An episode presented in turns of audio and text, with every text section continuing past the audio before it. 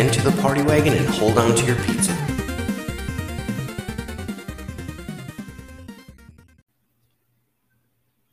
Recording in high definition. This is your Last Ronin recap, Epic Tales of the Sewers, featuring your host, Justin, and Eric. Say hi, Eric.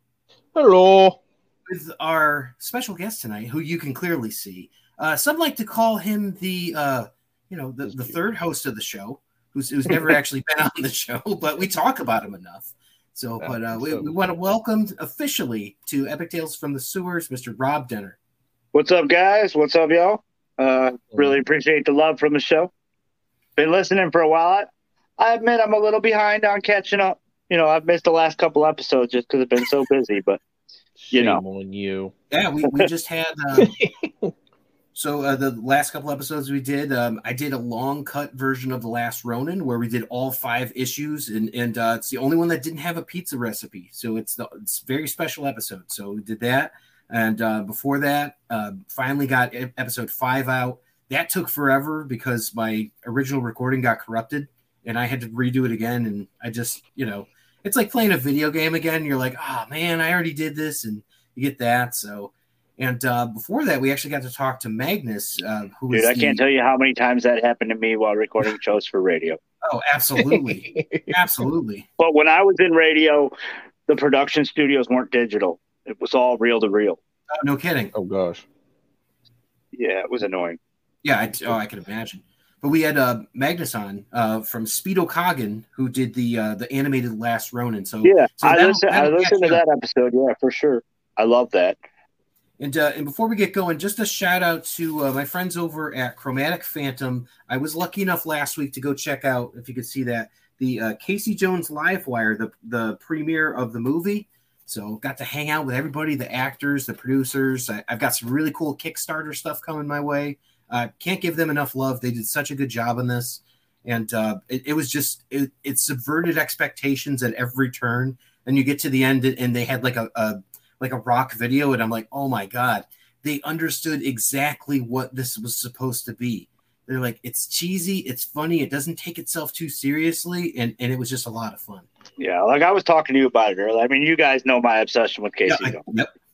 You're the Casey Jones guy. They're, they're, you don't have an obsession with Casey. I don't know. You know, that, that movie was really fun. Like, I watch a lot of fan films that are like, eh, could be either yeah, way. But there's you know. One they just did at San Diego Comic Con where the guy who did the Casey Jones movie um, – was on the panel with the producers of the first and second Turtles movie. I'm like, that's a big deal.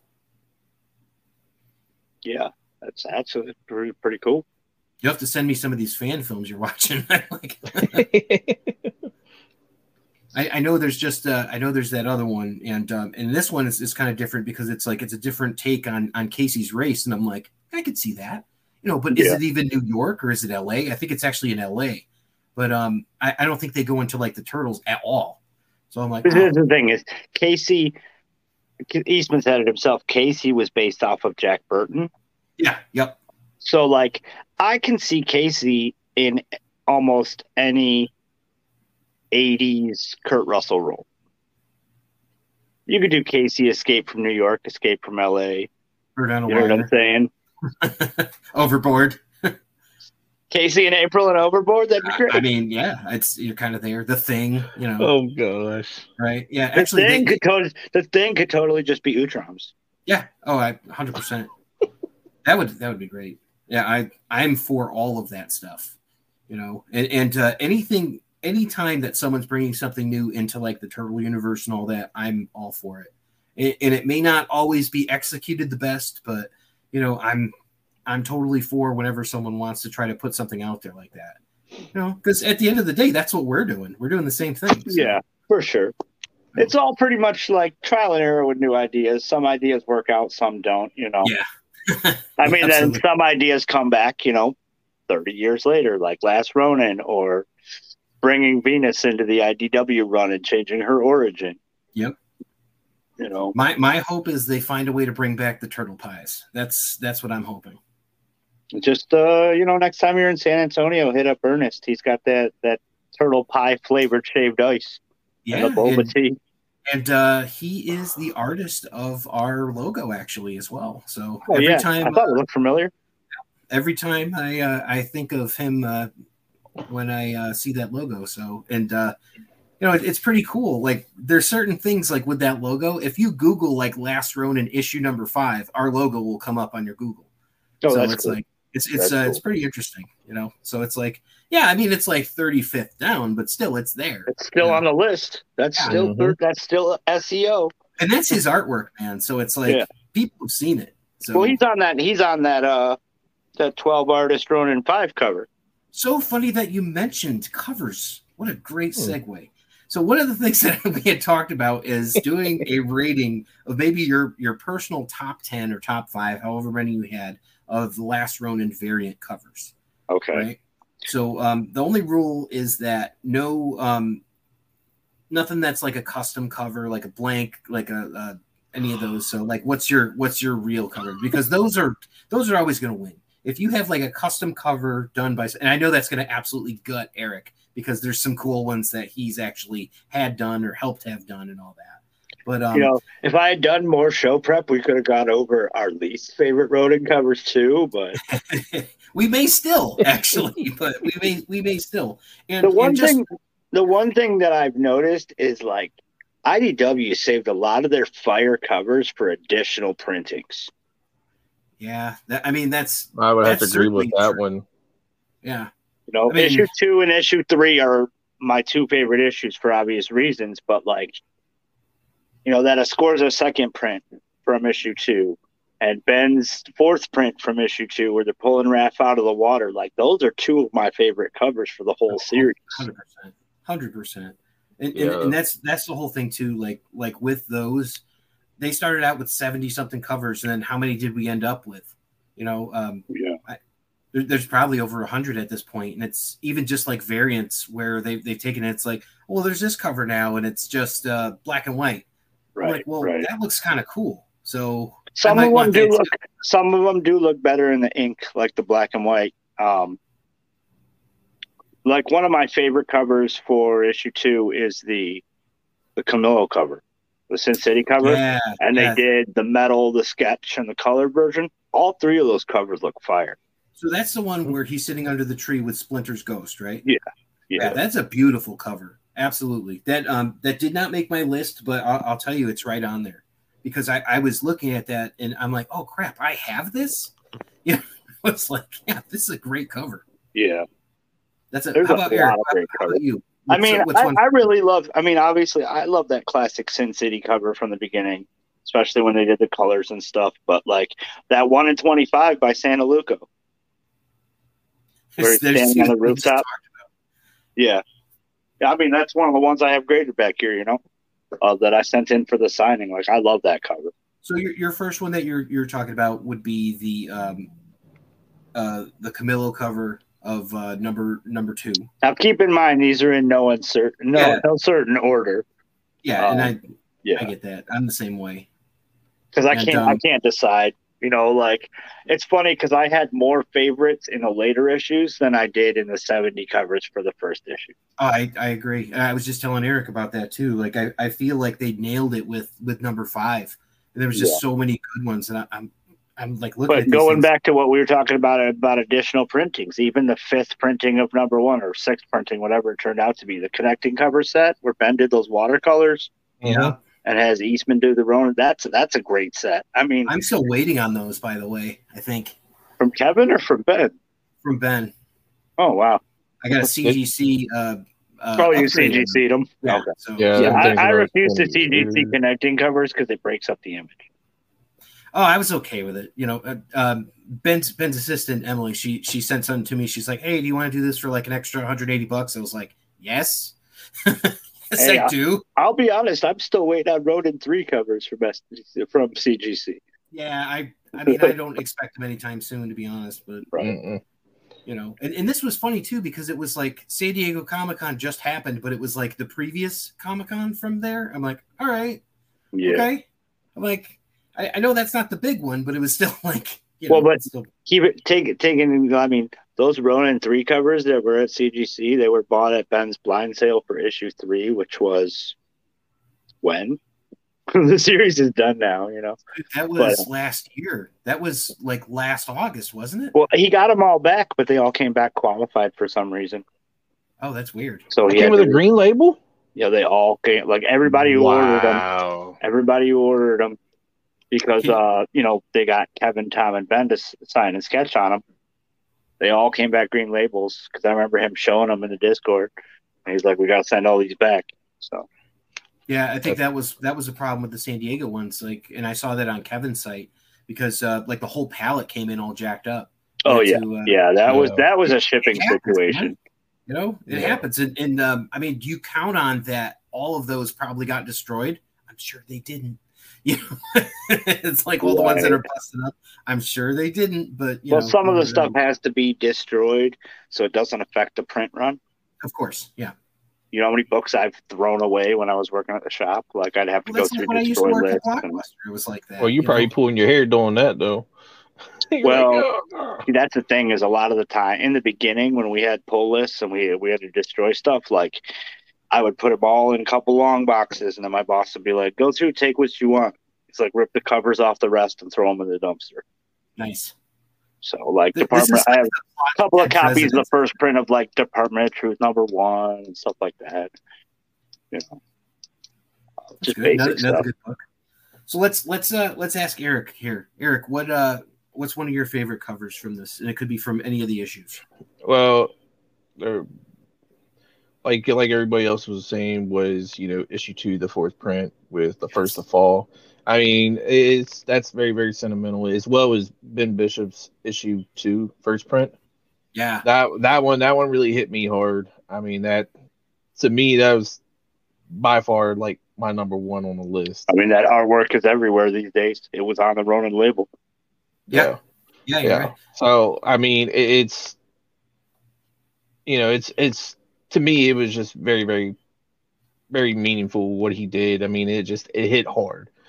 And, um, well, other books, you know, both of you already know that I'm a big fan of Mike Ruth. So, I mean, between his issue five and four and his issue ones that are up there as well. Um, I also did, uh, I also write uh, Ray Callahan's. I know that's a, that's an odd one where it has like a lot of the green around it. It's on issue one. I know the one you're, oh, talking, you're talking about. about. You're yeah. talking about the, uh, the El Ray Callahan exclusive. Yeah, yeah, yeah. Chris, Chris Callahan. El, yeah, yeah, yeah. It was uh, El Ray Comics. Yep. Yeah. Yep. I got that. That was one of my first variants that my wife got me. So, I mean, to me, that was like, you know, it it's more sentimental to me. I mean, I like the cover. It stood out to me. It was green. It was cool looking. It was definitely one of the ones I. I mean, like I said, I didn't pick up a lot of number one covers just because there were so many. Yeah. And it wasn't. I wasn't yeah. going to do that, but that was one of the early ones I picked up. I really liked the. Uh, That Comics Kingdom, the Sadat Shah number one, where he's yeah. calling out of the grave. Yeah, yep. yeah, yeah, yep. yeah. That's um. Actually, I think he's going to be at C two E two this weekend, so maybe he'll. I wish I could go, man. It's just too close to Granite.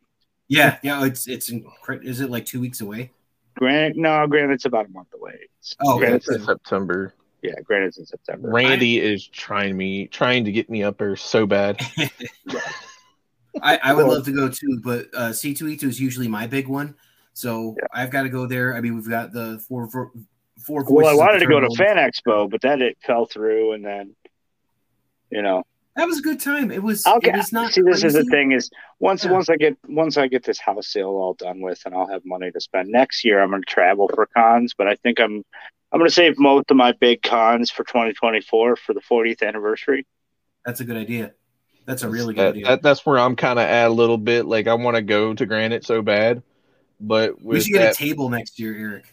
Uh, I mean, I think that'll be a big, big, big thing for, you know, especially for us going up there. I mean, it's the fortieth year anniversary. We, you know, T M N T all the way. I mean, we can have Rob Air sitting with us too. Well, I'm, I'll tell you right now, I'm planning on going to San Diego in twenty twenty-four. Man, that's going to be. That's. I'm planning, I mean, it, to hit, it, I'm planning to hit San Diego and New York, just because I know that any rep, any of the big cons are going to be doing some kind of tribute. So the exclusives, mm-hmm. I imagine they're going to have exclusives and exclusive covers, and yeah, you know, it'd be cool to see some of these guys that haven't been out in a long time out. Like, um, like the cool thing is with these these Ronin covers, they got some some Steve Levine artwork.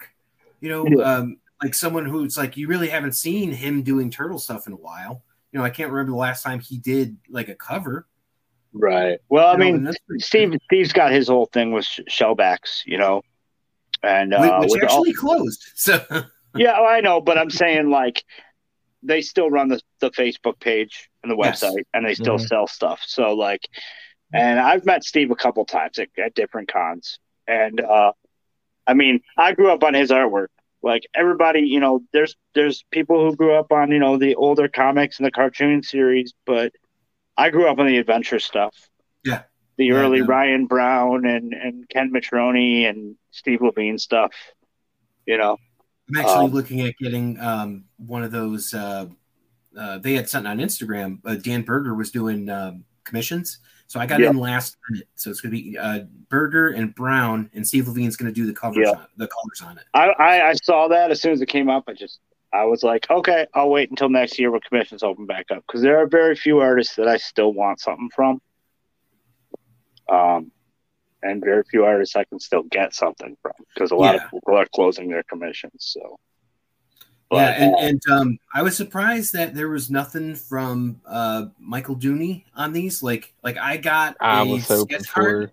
I got a sketch card from The Last Ronin for him. Yeah, those Last Ronin sketch those those they look like little blanks.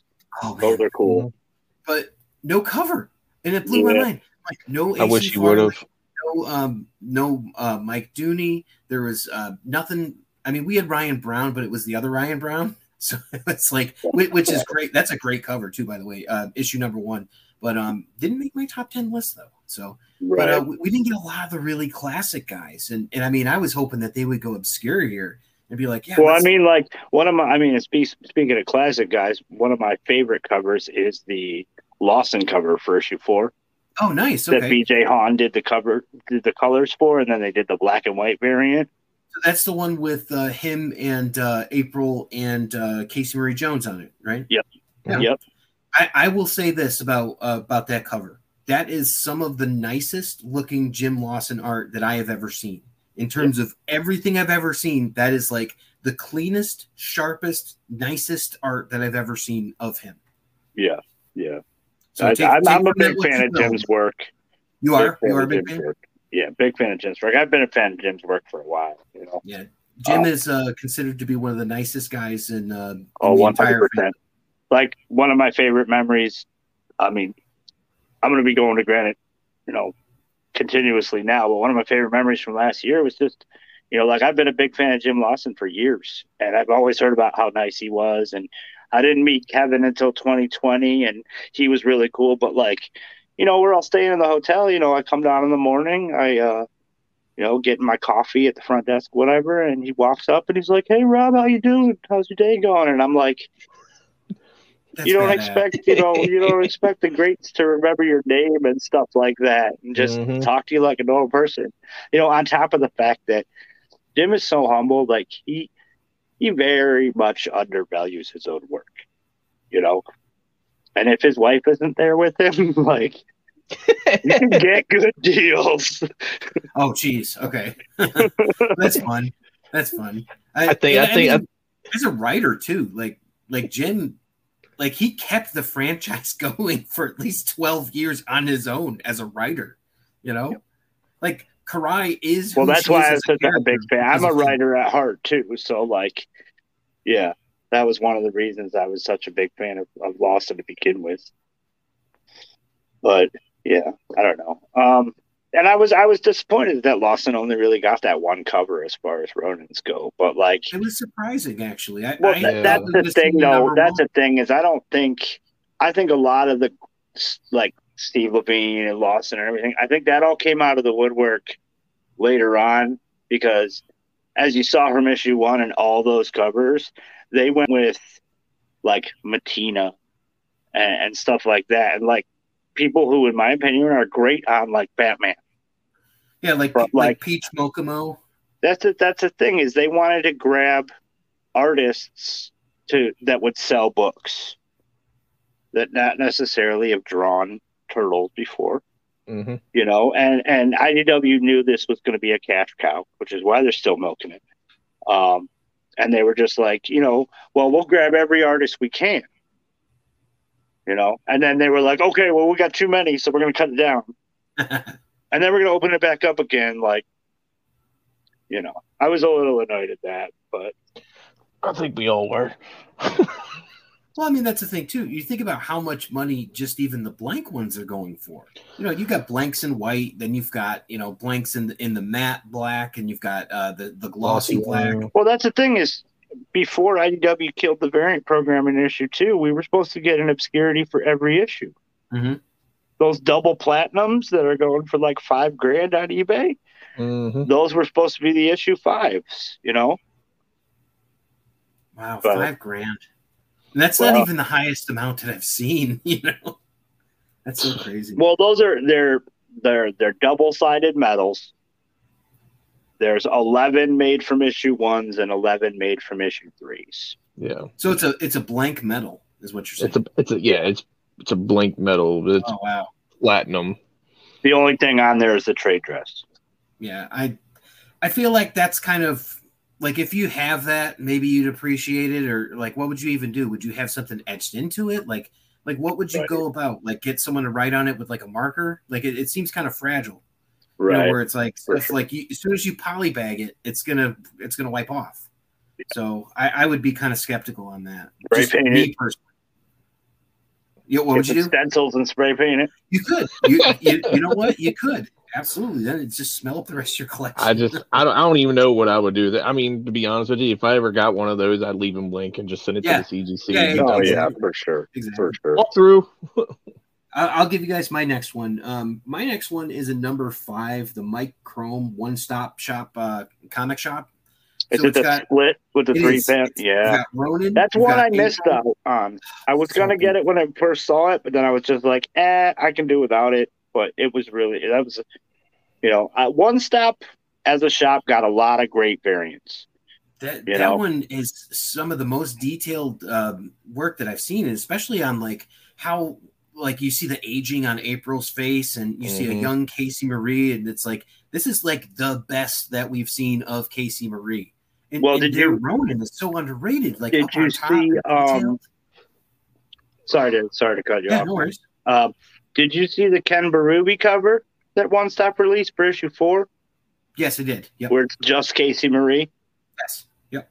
That I really like. See, I, I, a lot of people, a lot of shops and artists were like they weren't allowed to read the books, so like Ben had the advantage to start drawing stuff that, yeah. you know, didn't have to. That was part of the book. You know, like I love his issue three Casey Marie because it's a mirror of his issue two with Mikey. Mm-hmm. Um, you know, obviously the Noah Salt Casey cover for issue three. That's a good cover, yeah. Um, I just think it's I mean, issue three. Honorable mention to the David Sanchez cover, the Wicked Gator issue three with with Ronin and the Casey mask behind him. I have that one too. That was a great cover. But like a lot of people, you know, like it's like Stan Yak. Like a lot of people threw Easter eggs in it just from the Turtle franchise that didn't necessarily have anything to do. Mm-hmm. With Ronin, like I like the Yak cover, you know, because he tossed the turtle van and the news van in the background, and that was a cool little Easter egg. And, you know, Mike Ruth did what was it? His uh, that that issue five Yellow Snow cover where he had like Bebop and Rocksteady, and yeah, if you look on issue one, if you look on issue one, he has quite a few of the other other ones on there too, like the heads and stuff. I think. Oh yeah. But, yeah, I mean, he did a lot of like it, it's like George Perez level uh, detail Easter egg stuff in there. Oh yeah, that's, for that's sure. For but yeah, sure. the the the Chrome one I, I really liked. Um, and I mean, the, the next one on my list was literally the Mike Ruth wraparound cover where it starts out as like the turtle's jumping out and he looks like Raph for, in like that iconic pose, and then the wraparound part is like all red inked.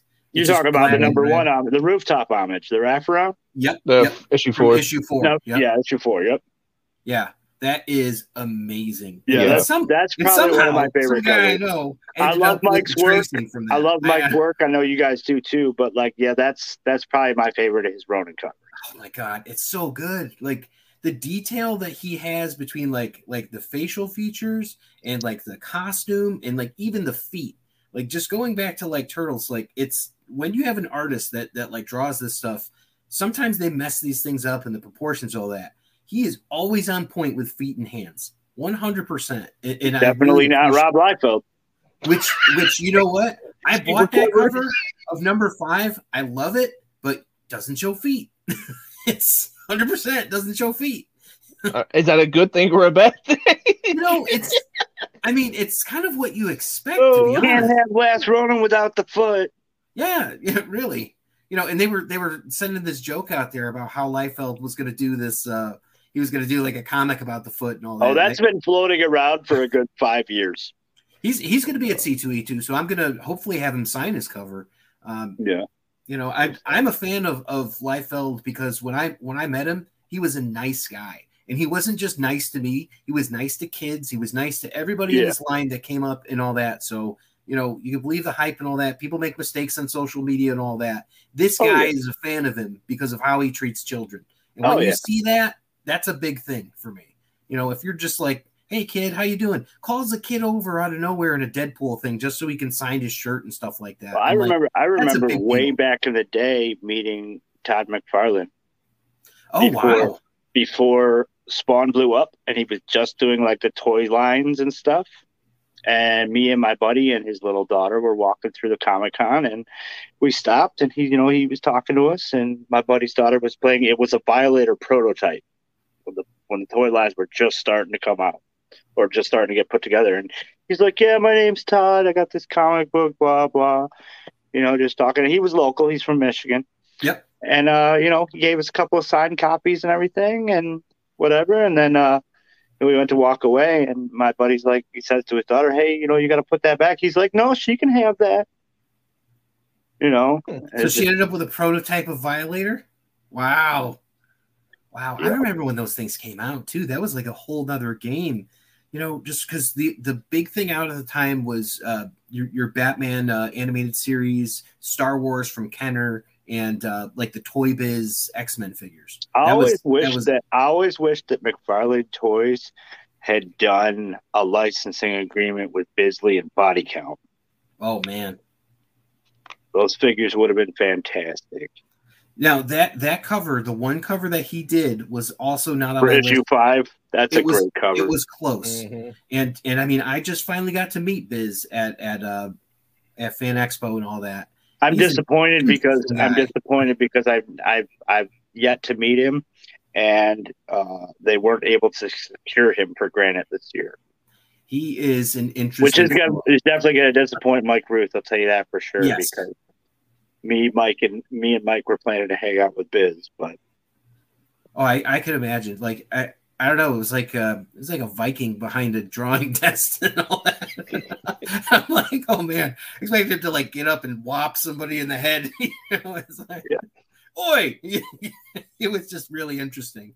You know, uh, another another person you could probably watch for like a while, just interact with customers. You'd be like, what are you looking at? Ah, you know. It's just, Scottish brogue and all that. Like it, it was pretty cool. It, it was a cool dude to meet.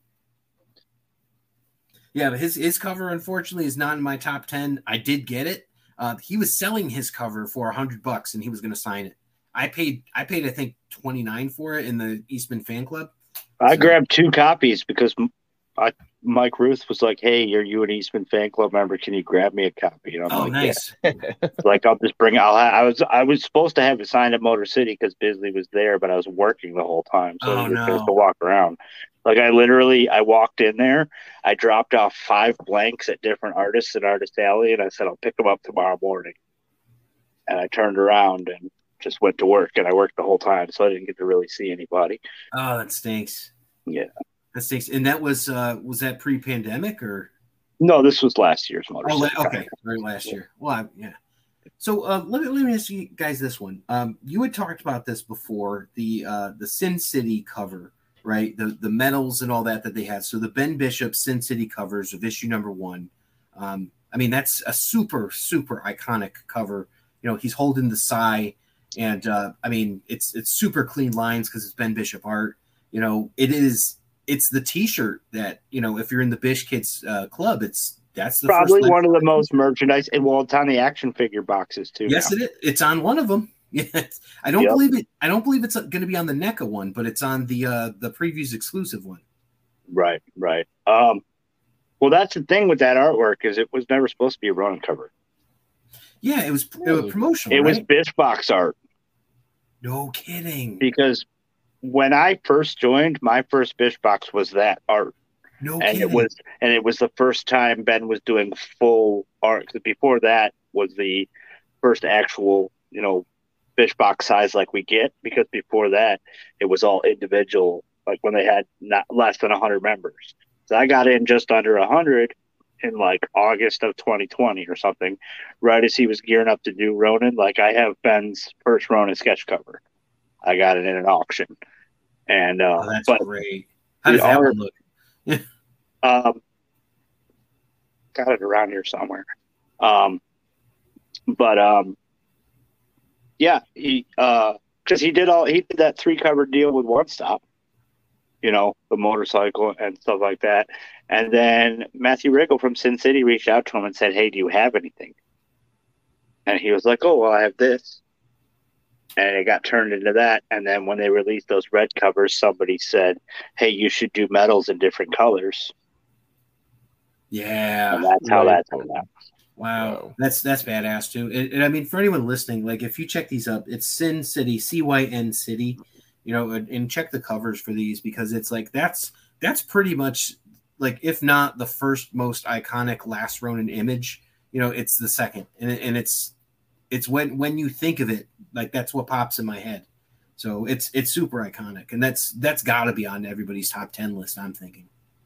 Yeah, I I got I don't have the medal, but uh, I actually have the Sin City red, the red one. That's nice. Uh, my. Uh, To be honest with you, big shout out to Travis Doss for that one. Uh, he gave it to my son. It was a it was a nine point six, and then Ben signed on the back of it with a big old um, sketch on the back of it, the back oh, of the C G C cool. C G C book. Because uh, he gave he gave it to my boy because he scored pretty high on uh, um, uh, what is it, the gifted class? He scored like a ninety four, needed a ninety five. Nice and all that stuff. So he ended up giving that to him because of that. I was telling him about that. And that's so awesome that he put the remark on the back too, so it didn't ruin yeah. the cover. Yeah, yeah, yeah, yeah. He he put it he put it on the back of the C G C case, and you know it's signed by Ben and everything. He did it at Lexington. Big big shout out to Ben for doing that. Appreciate that. And that's Travis. Awesome. Again, another another uh, great guy just to talk with and all that. And absolutely, I, we we are all three of us members of the Bish Kids Club. You know, so I I enjoy being there, I, and I think his work is awesome. It's like, and it's just. It's just like as as we get to see even more of it, it just keeps getting better and better. So, mm-hmm. Yep. Cool. And, I think and, um, a lot of these artists have been getting better and better. I mean, the, the more that they do it and all this other stuff, I mean, they're getting better and better and better. Uh, speaking of another uh, artist here, um, we had talked about earlier, um, Rob has a couple Ashcans up there. I wanted to throw out an, an honorable mention to the Ashcan cover by Andy Kuhn. Mm-hmm. Right. Um, and I mean, that's that's the whole thing. Like, eventually it would be replaced and all that. But that is an iconic cover. And the fact that, like, it had to get replaced, like, word for word, um, like, well, not really word for word, but that, that was kind of like how they did the comic. And they just did it panel by panel. You know, um, I, I think that's I think that's a great cover. And I, I really love that original Andy Kuhn cover. So mm-hmm. I, I would say uh, honorable mention to that. The uh, the well, Ash- that's half the reason I like. That's half the reason I love the the Escorza second print, because that Drowning Sigh was originally a uh, cover A for issue two, and that was oh, Andy no, Kuhn's art. Oh, I never realized that was him. Mm-hmm.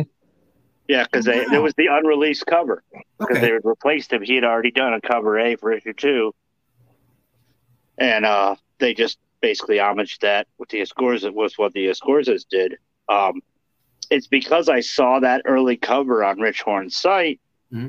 that, and, and obviously I saw the cover A that was released. I'm like, yeah, I called out Ben. I said, oh, so you killed my boy first. And he's like, what? No, no. no. It's like, he would show, like when he was drawing Ronin two, he showed like little snippets and it was like nothing, no, no art or anything, just colors. And I was like, You know, I you see, you know the you know the Drowning Side prints that we got. You know, oh, with the, so this, the this swash when, of blood, um, and I'm like, mm-hmm. and I saw the swash of red in the water, and I thought back to the Coon cover and the cover A that was released, and I'm like, oh, so y'all colored rap first. Thanks for that. Mm-hmm. You guys kind of yeah. suck. And he's Appreciate like, what? That, no. He's like, no, no, that's not what happens. And I'm like, that's part of the fun he, of the book. Like we, we kind of knew going into issue two it was going to be Raph, you know, and then we're like, okay, what's going to be next, and then what's going to be next, and that was part of the fun is to see where. And, and I mean, I, I say fun in a morbid way, but it was like, okay, where are these guys going to fall within that? And then issue three happens to be Leo and Casey. Issue four is Donnie and Splinter. Did you, you get- did you ever hear? Did you see that? Uh, they did an interview not too long ago, and uh, Ben mentioned something that I myself had seen on Reddit um, where they talked about how each turtle died in a different element. Oh, uh, interesting. No, Raph died, Raph died in the water. Leo mm-hmm. died in a fire. Donnie, they said wind because of the arrows. And then Mikey died in the mud. Hmm. Okay. So I thought that was an interesting take. It is an interesting, interesting take. way I... to look at it. I guess the wind, I mean, that's a sort of a stretch. It's a little bit of yeah. a stretch. I thought that one was a bit of a stretch, but I, I could see like artistic licensing and all that. Um, you, you had mentioned earlier that issue three was your favorite. Is that, is that accurate, Rob? Yeah, I'd say two and three, two and three. I mean, Casey and Raph have always been my favorite characters. Raph's death killed me. It, oh, and, yeah. I mean, this is why I was, I was really like, I loved the Ronin series. And, you know, when they announced Lost Years, it was like, okay, cool. But as far as I know, they're not going back and covering that ten years yet. And that's that was my biggest gripe, was that they jumped ten years from mm-hmm. issue two to issue three. And I understand why they did it. They need yep. to move the story along. Now it makes but sense, But, like, right? there's no emotional impact. The only death that gets any emotional impact, I mean, other than, like, immediate emotional impact when Splinter dies. Like, the only death that gets any emotional impact is Mikey, you know, like, and I understand that. And they went through and, you know, in the interviews I read, it was like, you know, it's just a death that shouldn't, you know, it doesn't need to have that much impact, but it does. You mm-hmm. know what I'm saying? Like, I don't get to see Casey grieving over Raph's death. Yeah. Because Raph left him behind that night. Mm-hmm. You know, I don't, I mean, everybody's dead, or at least Mikey thinks everybody's dead by issue three, which is why he takes off. But, like, you don't see any emotional impact from Leo and Casey's death. You know you what do I'm saying? On that fourth print cover, and that's the only place. Yeah. Yeah. Yeah. So I think that's why that one hit so hard, is because mm-hmm. that's the only catharsis that you get. You know, it's like, oh, did they go and get the body? Well, they did. And it's canon because it's on the cover, you know. But, but if it's like yeah. a Marvel comic, you can't trust the cover, you know. I joked around. I joked around for quite a while. I even started writing up a little bit of a script. I was like, Ben, I was like, you just need to go back and do a micro series. Target Ronin. They pulled Raph out of the water. Agent Bishop pulled Raph out of the water and turned him into a, you know, restarted the Target R experiment. Yep. Mikey has to fight him. Well, he already knows how to draw that, so yeah. Yeah, you know, it, or you could do like the whole Urban Legends thing where you turn him into the cyborg turtle, you know. You can go that oh, way. Oh, yeah. Yeah. And, and we speculated on all this stuff, too. Um, yeah. I, I'm going to say my favorite was issue four, because issue five was great. Like, and I think the ending is is awesome. Like, that's the way that it had to end, and it just, everything made sense. I'm still but a little on the fence about the epilogue, you know. Um, I don't know, man. I, I'm but... excited for it. I, I'm excited, and I'm excited to see what happens. I'm just, I'm a little on the fence about it, you know, especially, I mean, I know it has no, no through line continuity, but like what they're currently doing in the I D W with, you know, the different turtles, you know, yeah, yep. whether they're clones or whatever they are, you know, it's, it's, it's, I don't know, you know, we'll see, we'll see what happens. I guess Lost Years is going to give us glimpses of the future. Oh, that would probably be cool. Going to be Casey Marie training the new turtles. Yeah, that's that's that's where I'm at with that. You know, I Casey... would not be surprised if at least one of these new turtles is a is a female. I'm okay with this. You know, yeah. I mean, name it name it Lita. I'll be happy. Yeah, albino turtle. I love Lita. Are you kidding me? Like two of my favorite characters are Lita and Pepperoni. You know, yeah. both both strong female lead characters. So I yeah, but Pepperoni. don't but don't do what I D W did in that in that future that flash forward where like Pepperoni was further mutated and had like giant arms that kind of looked ridiculous. Oh yeah, no, I mean I just I like kind of the Pepperoni now, you yeah. know, and, and all that, like the one that hangs out with Alopex and Raph and all that, and like I I think that she's just cool. I, I like her, and you know, and, and I'm a I'm a Jenica fan. Like I I think that. The whole idea behind how they did this, and he had such a long game on it. It was it was forty-eight issues, I think, before he got to the end point that he wanted to. Tom Waltz is a freaking genius, man. Yeah, like, like he's there was, like a, there was a lot of foreshadowing and a lot of planning for that, yeah. you know.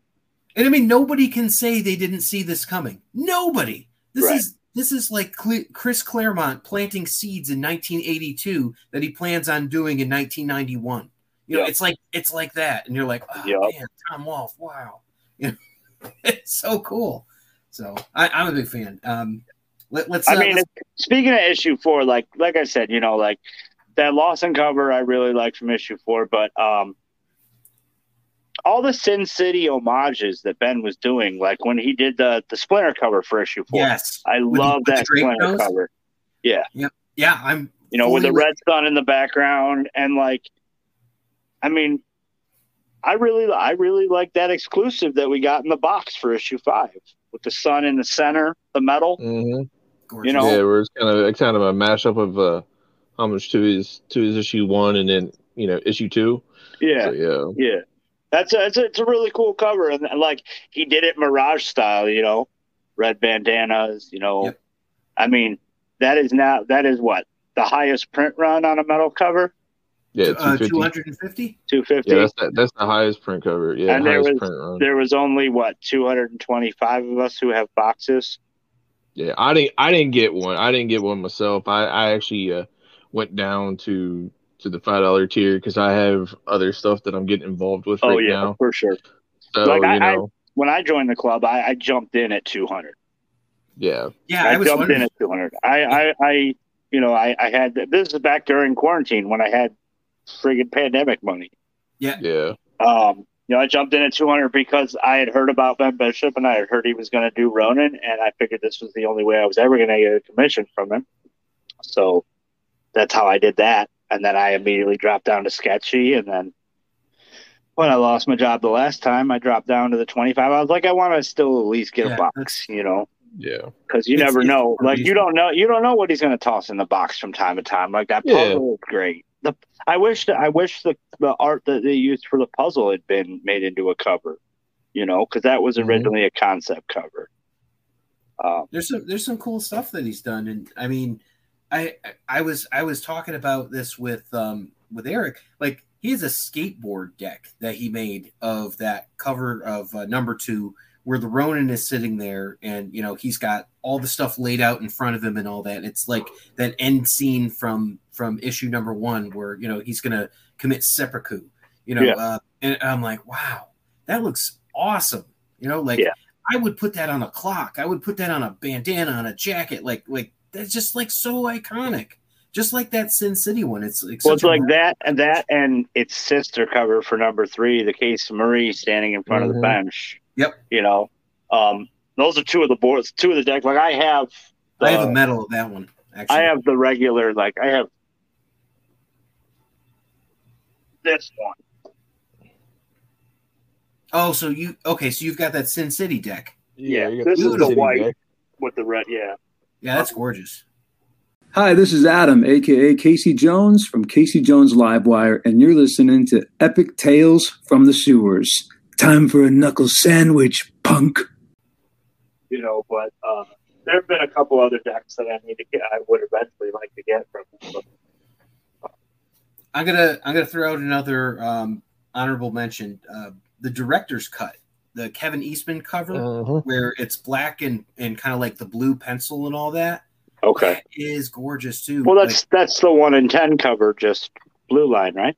Yes. Yep. Yeah, pretty much. But I, I like I like uh, specifically this version where it's got like the white paper with the, the black and blue lines on it, and it's the director's yeah. cut.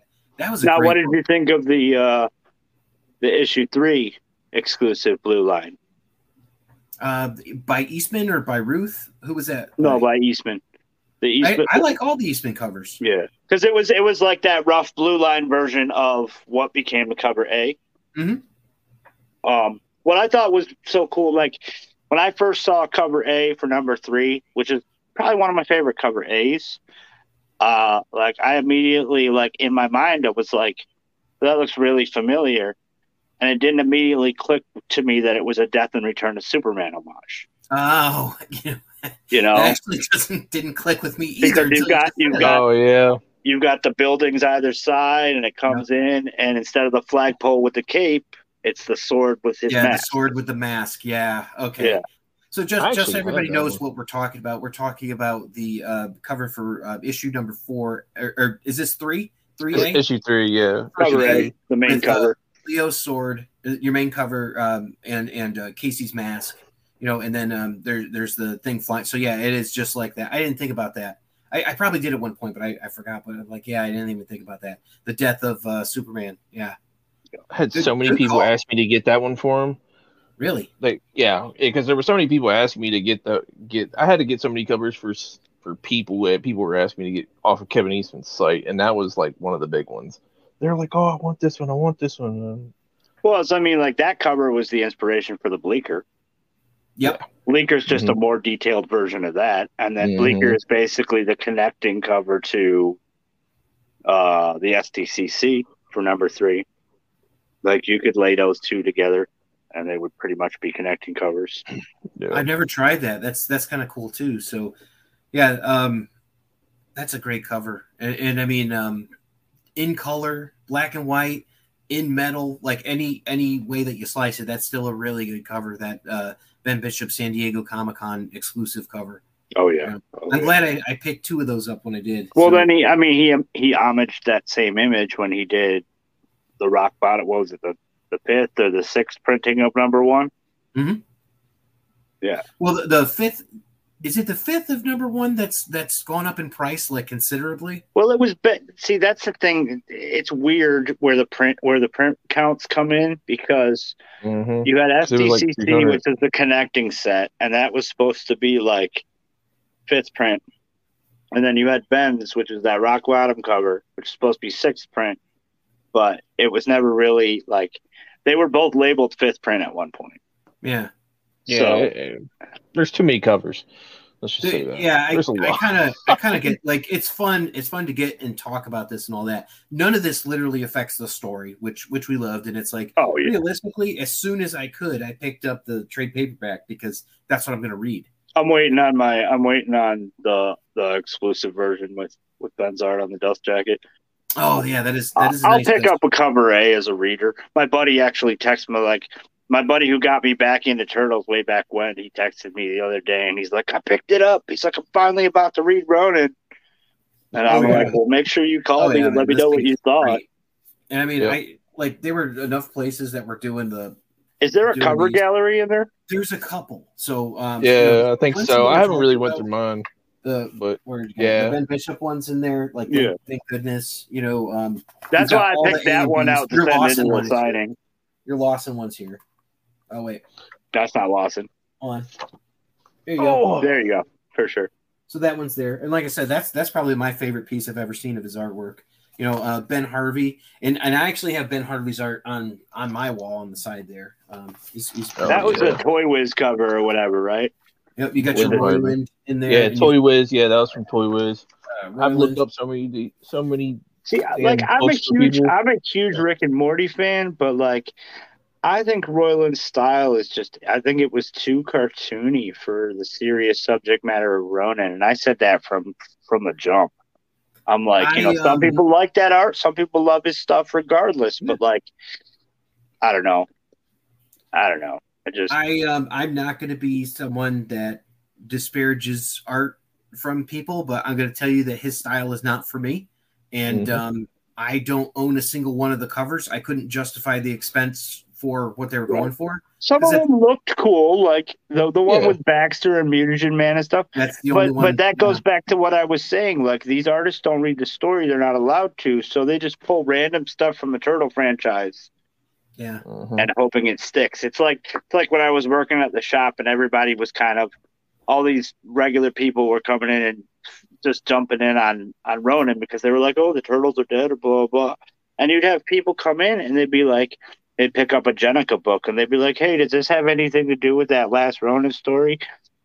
And no offense to the Jenica story, but my first, my instinctive response was, God, I hope not. You know, because I, I just don't, I only, like be, only because wow. I don't think she would have fit into the story. Yeah. I mean, this is, this, this is done back in eighty-seven. So, I yeah. mean, I mean, this is, this is original, original story with Kevin and Pete. And so, I mean, it, it just, it had to be, it had to be simple. You know right. what I'm saying? They had to keep, they had to keep it, you know, simple. It was, they have it to, was simple. Too. Well, you saw those original drawings for Last Ronin, right? Yeah. Like yeah, the ones he did way back stuff. then that, that looked more like Frank Miller's Ronin, like more that style. There was more, a lot more edges to the costume. You know, Ronin had uh, like the the traditional, you know, armor with like kind of almost like Donatello's hat. Yep.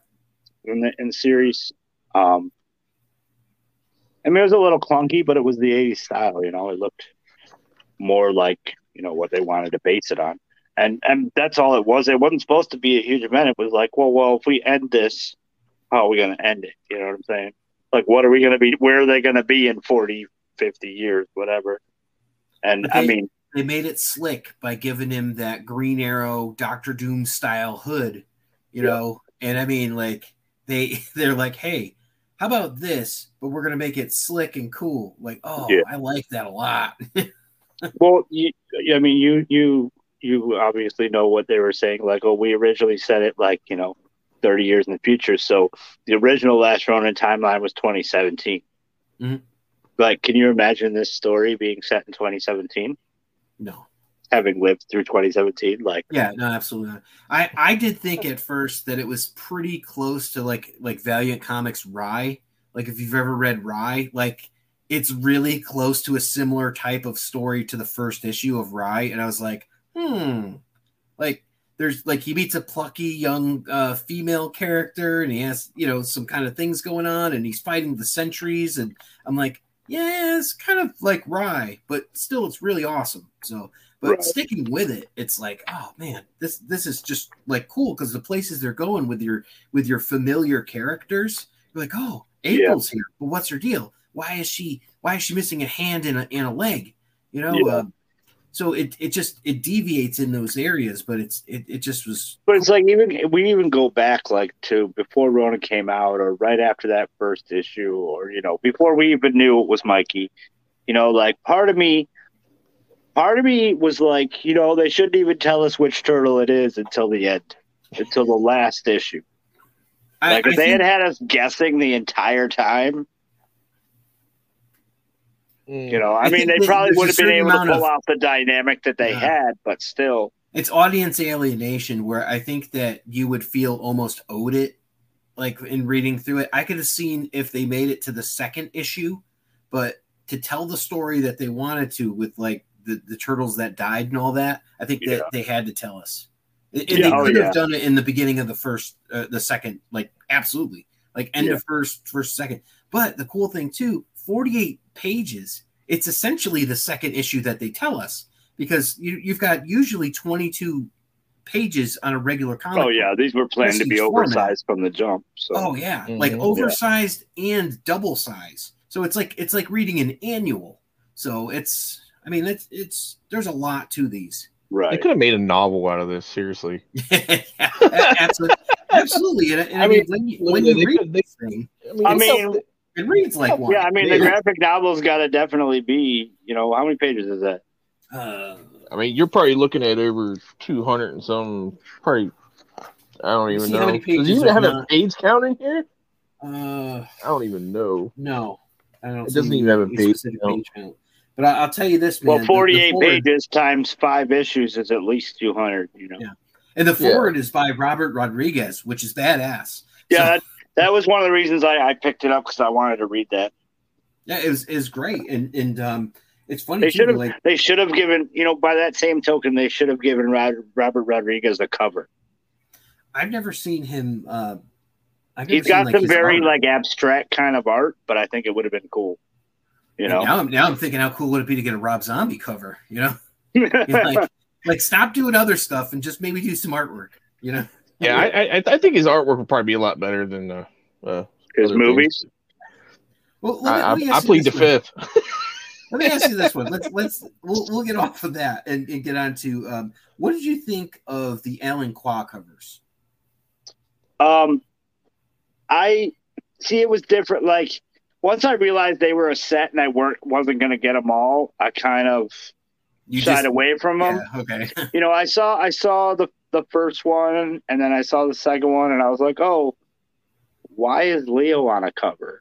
You know, and that was, you know, issue two after we found out it was Mikey. And I'm like, why is Leo? I was like, that's odd. You know, I like Quah's work. He's done some great stuff yeah, for oh, like yeah. crossover and stuff like that. Uh, I think he's super underrated and just finally starting to get his, his footing. I know he's been working on the Hulk and like some Spider-Man stuff. But yeah. he's, he's just getting there now where it's like, hey, take notice of this artist because he is freaking good. And I think there are a lot of artists that uh, are getting recognized because of the work they did for Ronin. Mm-hmm. You know? Yeah, absolutely. Um, I mean, Mike himself, Mike Ruth himself has said, you know, all I want to draw these days is turtles. and yeah. Muppets. You know, I, yeah. I, you know, I used to talk. I was talking with Mike, you know, way back during quarantine when I discovered tags and everything. And at that time, I was the Turtles guy of the group. Everybody wanted Batman or My Little Pony yeah. or whatever, or Swamp Thing, and I'd be like, "Yeah, draw me Casey Jones." You know, and that's where the coaster collection started. And I was the Turtles guy in, in there for a while. And Mike was like, you know, he had just done that number one cover, and he's like, "Yeah, all I want to draw is turtles now." That's so cool. Like between yeah. that and his Swamp Thing, I mean. Yeah, and, and, um, he's just crazy overall, really, some of the stuff that he does. Dude, one of my favorite things about Mike is the whole found found object drawing. Yes. I sent him some stuff, by the way. I sent him random, but he just draws with it. Like, yes. That's yes. crazy. Like Here, He has a couple of T M N T accessories right now yeah. that I gave to him. We sent and him a, a uh, Swamp Thing, and he, uh, he did his Swamp Thing, the first one, with, like, the...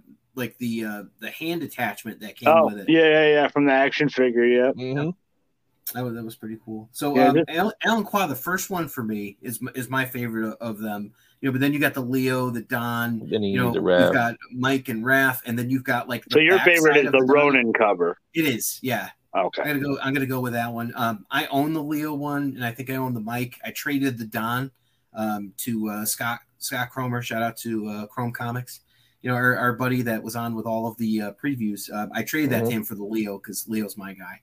So I had to. But um, I, I was a big fan. And I, I think that he's one of those guys to watch. Like where he goes next is going to be just like, it's going to be crazy. Oh, yeah. To see where he goes. And, and yeah. this was a huge springboard for him. Well, now, I, thought he signed, I thought he signed with D C or Marvel or something. He's like in Marvel that. now. Like, he's yeah, in Marvel I, now. I yeah, that's, that's what I thought. I know he's in Malaysia and stuff, but I know I thought he – signed to do some work for like one of them too. Yeah, I I, I try to follow him on, on social media. You know, comment on his stuff. It's it's really good. And um, another one. Um, you, you guys like the Miko Suyanem um, variants? I like I like Suyan's covers, but I only got like two of them, and I ended up selling them. Just like I, I got the first ones for issue one, like where he's just kind of the face, and, and it's half of the turtle skull with like the sword. Yeah, that's wow, cool. That, so that was a concept. really cool one. And, and there's three different versions, and, and mm-hmm. there's a color version, there's a like a, a monochrome version, and then there's like black and white. And yeah. It's just it's so cool. And and if uh, if you guys ever ever read like uh, Bloodshot or anything like that, he did Bloodshot, and it was set up like like the Ronin, where there was two different art styles, and there was his style, and his style was was the past, and then there was another one where it's like okay, it's kind of like dark and inky, like Jay Lee style. And that was like the future of what's going on with like Bloodshot's daughter. His stuff is so hyper detailed. It's gorgeous. He's got Ninjak in there too, you know. And, yeah. and I'm just like, wow. Dude, I'm surprised that no one jumped on this guy. I was so yet? surprised when they rebooted Ninjak. I was like, what? They brought it back? And then they rebooted that too because they didn't yeah. like it. So, yeah. but we all kind of called that though, Rob. Like, it, it was too, like, nobody got it, you know? Right. It's like, like poor Jeff Parker was like, you know, doing that, and he's writing out the whole thing, and he's like, oh, I can't wait to get this going. And then it's like, oh, we're going to cancel it. It's like, why did you hype it up so much? You guys put out four, five comics a year. It's like, come on. Yeah. I mean, we could say the same thing about D C, Warner Brothers, and uh, Batgirl. They shot a whole movie and oh, then the, threw it in the trash. Yeah, I don't, I don't know what's going on. That's going to be the new Fantastic Four, isn't it? You know, someone's going to leak out a copy of the the uncut Batman, Batgirl, the old movie. Roger Corbett version. Yeah, yeah, that's that's a classic. Yeah, it is. Yeah, it is. Definitely. Um. But speaking of like, speaking of covers and stuff, and like, you know, another one of my favorites is like, I really like the cover that Noah Salt did for issue five. Yeah, his his issue five was really good. The flames and Shredder standing over, you know, and, that and was we all great. Pre-ordered that without even seeing it, so sight right. unseen. We um, Noah's a great artist, mm-hmm. and I I would love to see Noah getting some well, extra press. I remember issue three when Ben teased it in the Discord, and he teased like a corner. I saw a corner of Casey's mask, and I immediately messaged Noah, and I'm like, yo, let me get that O A. And he's like, you haven't even seen it yet. I'm like, I don't care. Nice. And nice. Then uh, he's like, well, I don't know if I'm going to sell it, but if I do, he's like, I'll hit you up. And I'm like, all right, well, we'll see. But uh, do you guys think that uh, I D W is going to go on a, a, a variant run for, for Lost Years? Yes, one hundred percent. Yes. They have no reason not to. They're I, I, They're doing it now for Armageddon Game. Yeah, oh yeah. They're doing it. Well, that's, that's the thing is, I think, I think instead of instead of everybody just applying to do covers for every issue, I think what it is now after the whole variant mess of Ronin, I D W is they're taking select issues and being like, oh, this is one thirty-two. We're going to do a bunch of variants for this, but you know, one thirty-three will get three covers. You know, A, B. And the one, the R I. This is, by the way, what D C and Marvel do now. So, like, it's it's nothing new. It's it's like, right. it's yeah. just a key issue. Like, it's not like, oh, it's Batman one thirty-two, the first appearance of, you know, uh, Failsafe or something. You know, it's yeah. it's not that. You know, it's it's like, okay, now we got. And I don't know. I was just throwing that number out there, but still, it's like Turtles one thirty-two featuring, you know, this Bob. Uh, is it Thick or Bob Thasic? You know, uh, like it'll Bob be his cover. Bob Thasic, yeah, yeah. yeah. Yeah, great, great guy, by the way. Oh, Bob's awesome, Bob's awesome, dude. And, and I really no, like, I really I, like the cover he's doing with, for Max. You know? Oh yes, absolutely. You know, um, that's the thing is like, I don't know, like, I still don't understand how they're going to run it concurrently with Armageddon Game because we've got one more issue of Opening Moves, and then I think it's four issues of Armageddon Game, and then they're still going to be doing the the the ongoing, and then. Saturday morning. That I'm hyped for Saturday morning adventure, right. dude. Saturday morning. I'm hyped for yeah, Saturday they, they, morning. Adventure. They, I mean, I'm not gonna lie. They, I mean, they, they have a, a, a broad spectrum of the turtle stuff now. I mean, they see that. I'm sorry, but the turtle stuff. I mean, it's it's it's more popular than anything. Now else going that they going have. Off on a tangent here. Saturday Morning Adventures is supposed to pick up where the cartoons left off, right? Supposedly, okay. it's it's well, so to be so it's kind of it's kind of like what of, Kevin uh, Smith did with Masters of the Universe Revelations, where it picks up at you know where the series left off. My question is, is is it where the series left off, or is it? I I want it to take place before the Red Sky season. It's before the Red Sky season. Okay. That's that's the whole Lord Dredd no thing. Drag, I mean, it was no, all right. Uh, you know, the yeah. only reason they created Lord Dredd toys is. No, the only reason they came out with that character is because that was right around the time when Power Rangers brought in Lord Zedd and pushed uh, Rita yeah. to the side. So they're like, oh, we need a new villain. Well, Power Rangers kind of changed everything when it came to this because, I mean, you, you look at it this way. You know, they took out the Turtles, but then the Turtles went to Next Mutation, was which was essentially a Power Ranger show. So it's kind of right. the same stuff. Right. Yeah. Well, that's and a, I mean, that's a, I mean that's another thing I'm waiting for is is the the second installment of the crossover. Yeah, that's going to be a good one. And, and yeah, maybe we'll that at S D T C. So I I'm completely hoping for forgot about Freddie that. Williams the second art. Yeah. Speaking of Freddie Williams, oh, his on your uh, list. Issue, His issue two incentive was, I really, really like that one. I know it's just, you know, like him, but I don't know. Like, we all issue know who Freddie Williams, issue two. Was it, uh, it was the incentive. Was it the incentive? Was it two or issue three? Issue three. It's the one in ten for issue three. I, I know the one you're talking yeah, about. I, yeah. I, I can't remember. He's so many of one them. In this book, too. He so. did a number five yeah. for uh, for Kevin.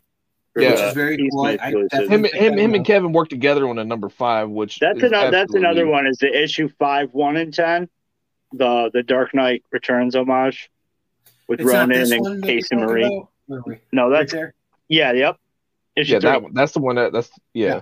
That's in the book. I, so yeah, yeah, um, it's great. And if if you were to ask me, you know, just from the top of my head, like who are my top five Ninja Turtle artists? I'm not going to give you the full list, but um, Freddie's up there, absolutely in the Dude, top five, hundred percent. I love his stuff. Well, it's like I've always said, like you know, turtles have to look a certain way to me, but like once again, you guys know my obsession with the Casey Jones character. Like I've always said that Freddie is one of the top five Casey Jones artists. Nice, nice. You know. Uh, I mean, Biz, I imagine, is up there, right? Obviously, Biz, yep. Mike Ruth. You know, there's been some great uh, Casey artists that just, they're not regular artists. You don't normally see. It's just like random stuff, like, mm-hmm. you know. Yeah, I'm, um, I'm with you all the way on that one there, Eric. Like, uh, I, I'm a huge fan of Freddie. Like, the first time I had him on the show and all that, I was like, wow, how do I not geek out, you know, about, like, yeah. the guy that did Batman. Turtles, and that's awesome. The guy who's super nice. Like I, I got a commission from him and I met him for the first time at um at Granite last year and he was super cool, you know. Um like when we did that dinner beforehand, like watching Freddie meet Jim Lawson for the first time was really cool. That was a cool moment. That's cool. Granite seems to be like that mecca of, of uh, turtles just all coming together. And I think that's they, what they they're trying to make it, man. I think that's, that's what they're, they're trying well. to make it. That's what? Might as well make right. it a turtle con. Might as well make it a turtle con. Well, I see, mean, that's, it, yeah, I, mean, that, I, I, I mean, think that's that what being... they're trying to eventually. This is the thing is, They Double Midnight's trying to be all inclusive and not do just turtle stuff, but they need to realize that if they were the only turtle con, you know, people are gonna go. Yeah, well, I mean, no, especially I, I next year would be probably be the best time to, to start doing a turtle con for the simple fact of, I mean, it's the fortieth year anniversary. And you know, it's right, be but there needs thing. to be something. There needs to be something in the collective consciousness. I mean, if Ronin is still going. At that point, mm-hmm. you know, whether they do another sequel or another prequel, you know. It well, may all, be ramping down both, on, you know on comic books right now, but it's ramping up on action figures and video games and movies and series mm-hmm. and stuff like that. Yep. We're getting another, um, we're getting a, a movie like this week. We're going to get the, the Rise of the T M T movie. We're going to get the next movie, um, if not next year, then in twenty twenty-four, the, the Seth Rogen movie.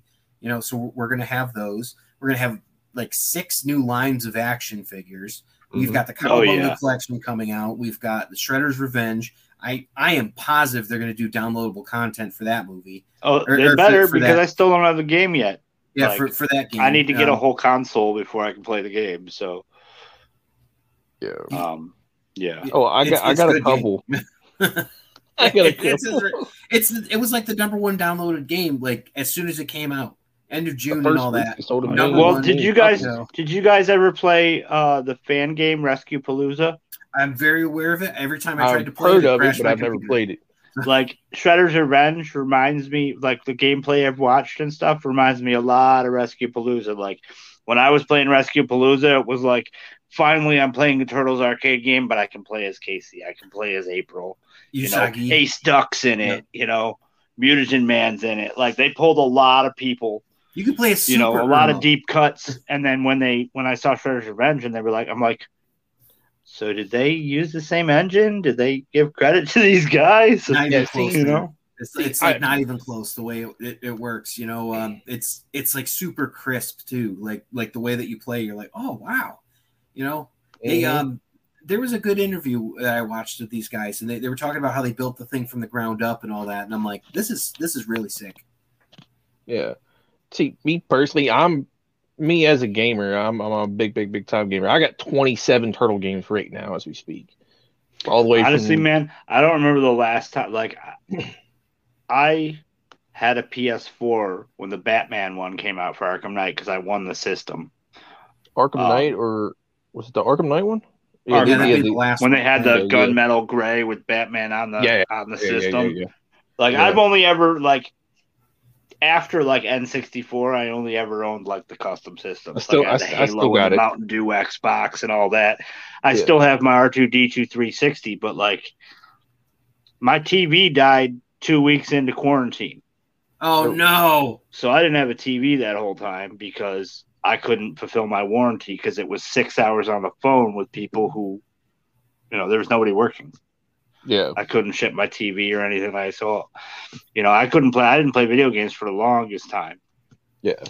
You know, I was playing Steam on my laptop and that was about it.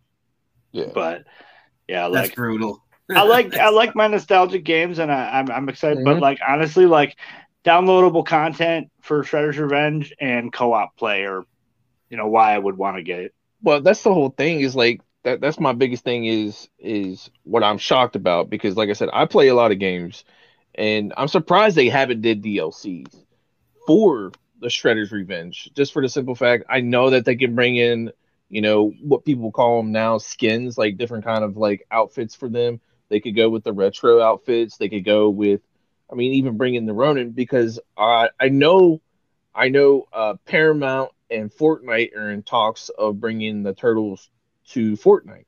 Yep. So, I mean, you know, my son plays it. I play with him and all that. Are we going to get the... Fortnite exclusive comic covers like they did with Batman? I don't know that they're going to do that. See, I, would, I, would, I, I, I wouldn't be surprised if I D W didn't do something like that, too. Because, I mean, to be honest with you, Fortnite's a huge thing, especially for kids. And I'm not going to lie, I would buy it. Just for the simple fact, for me and my son to have that on the game, because that's right. something that me and him, me and him play together. Yeah, for and sure. Like that's one thing. That's one thing that this game is missing is D L C. Because I mean, they can make money doing the D L C with this. I mean, with us turtle people, I mean, we would go. I, I, I would, I would definitely get it. My wife. As far as I'm say, concerned, you can get as nostalgic as you want with these side scrollers. Yeah. Let's reboot Tournament Fighters. Give me a legit Turtles fighting game. Like, after they put them Dude, in with Injustice two, it was fantastic. We could do fit- Injustice uh, two was great, and, and I yeah, yeah. I love it. I have it. I don't I love it. all of them in there because, like, I had a harder time with Raph and Mike, probably. You know, um, but, uh, I mean, playing as Leo, like, I, I was schooling people. I'm like, oh, yeah. okay. Like, if they play? updated Tournament Fighters and put, like, Hiroto in the Shredder suit and, like... You know, they had a whole Ronin D L C where you could get, like, the flashback mm-hmm. versions of the characters and stuff. Yeah. Like, bring, a legit Turtles fighting Injustice. game or a Last Ronin open world like Skyrim. Yeah, like, see, you and I was thinking about years, that, too. You take I Lost Years and you transport it into, like, use the Skyrim engine, and it's Mikey wandering. Yeah. You know? Only I think third I person. said something I, I to you about that, that, didn't I? I think I think I said something to Justin about this a while back about, about the whole like you did, them doing yeah. they them doing a, a Ronin game where it's it's open. It's like because I play like the God. You ever played God of War? Of yeah. Okay. I was thinking it's something like that where I had like a story, but you know maybe like God of War, but with a little bit of Breath of the Wild. Where it's an open, like you said, like an open world type deal, and you upgrade and you go through all this process, but have a main story. I see, like, if they were going to do a Ronin game, it would have to be a mix of styles. And, like, I one hundred percent believe that Lost Years is going to be like a Kwai Chang Kane kind of journey. Yeah, like Kung Fu, The Legend Continues. Yeah. Yeah. yeah. Like, it's going to, well, no, like the old movie, like the original movies where he was just walking around, like, after he left the monastery and everything. Like, mm-hmm. you know, the explosion happens. Mikey wakes up. He thinks everybody's dead. He's heading towards what he thinks is the last remnants of his family, Donnie and Splinter. And he's just going to help people along the way. And it's going to be just, that's, that's my feeling, my prediction. Also very Incredible years. Hulk, you know, if you think yeah. about it. Yeah. Yep. Yep, and I feel like if you did like if you broke the game up, and you did, like, when he's in the city, you do it kind of like a cyberpunk Arkham City kind of style, mm-hmm. where it's contained in the city, but it's still open. Yep.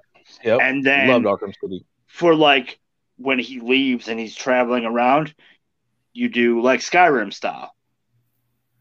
Yeah. And if they, they could, see- like, and then, you know, once you've finished that portion, I mean, you, you could even make it first person, you know. You once you finish that portion, you return to the city, and it's the same structure as it was in the beginning of the game, but there's obviously changes. You got to yeah. get up the tower. You got to meet yeah. up with Casey Marie Jones. I, I, I think, think that would be a fantastic game. The, the, I think it should be Chippendale Rescue Rangers style.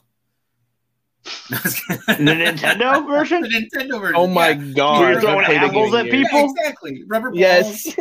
Yeah, running along yeah. fences and throwing apples and just stuff. Making Fat yeah. Cat and, you know, bionic kangaroos. That's my. Can we make it like original N E S DuckTales style, yeah, where you're hopping exactly. on a pole, he's hopping where on you're a pole going, and yeah, hey, wouldn't that be fun?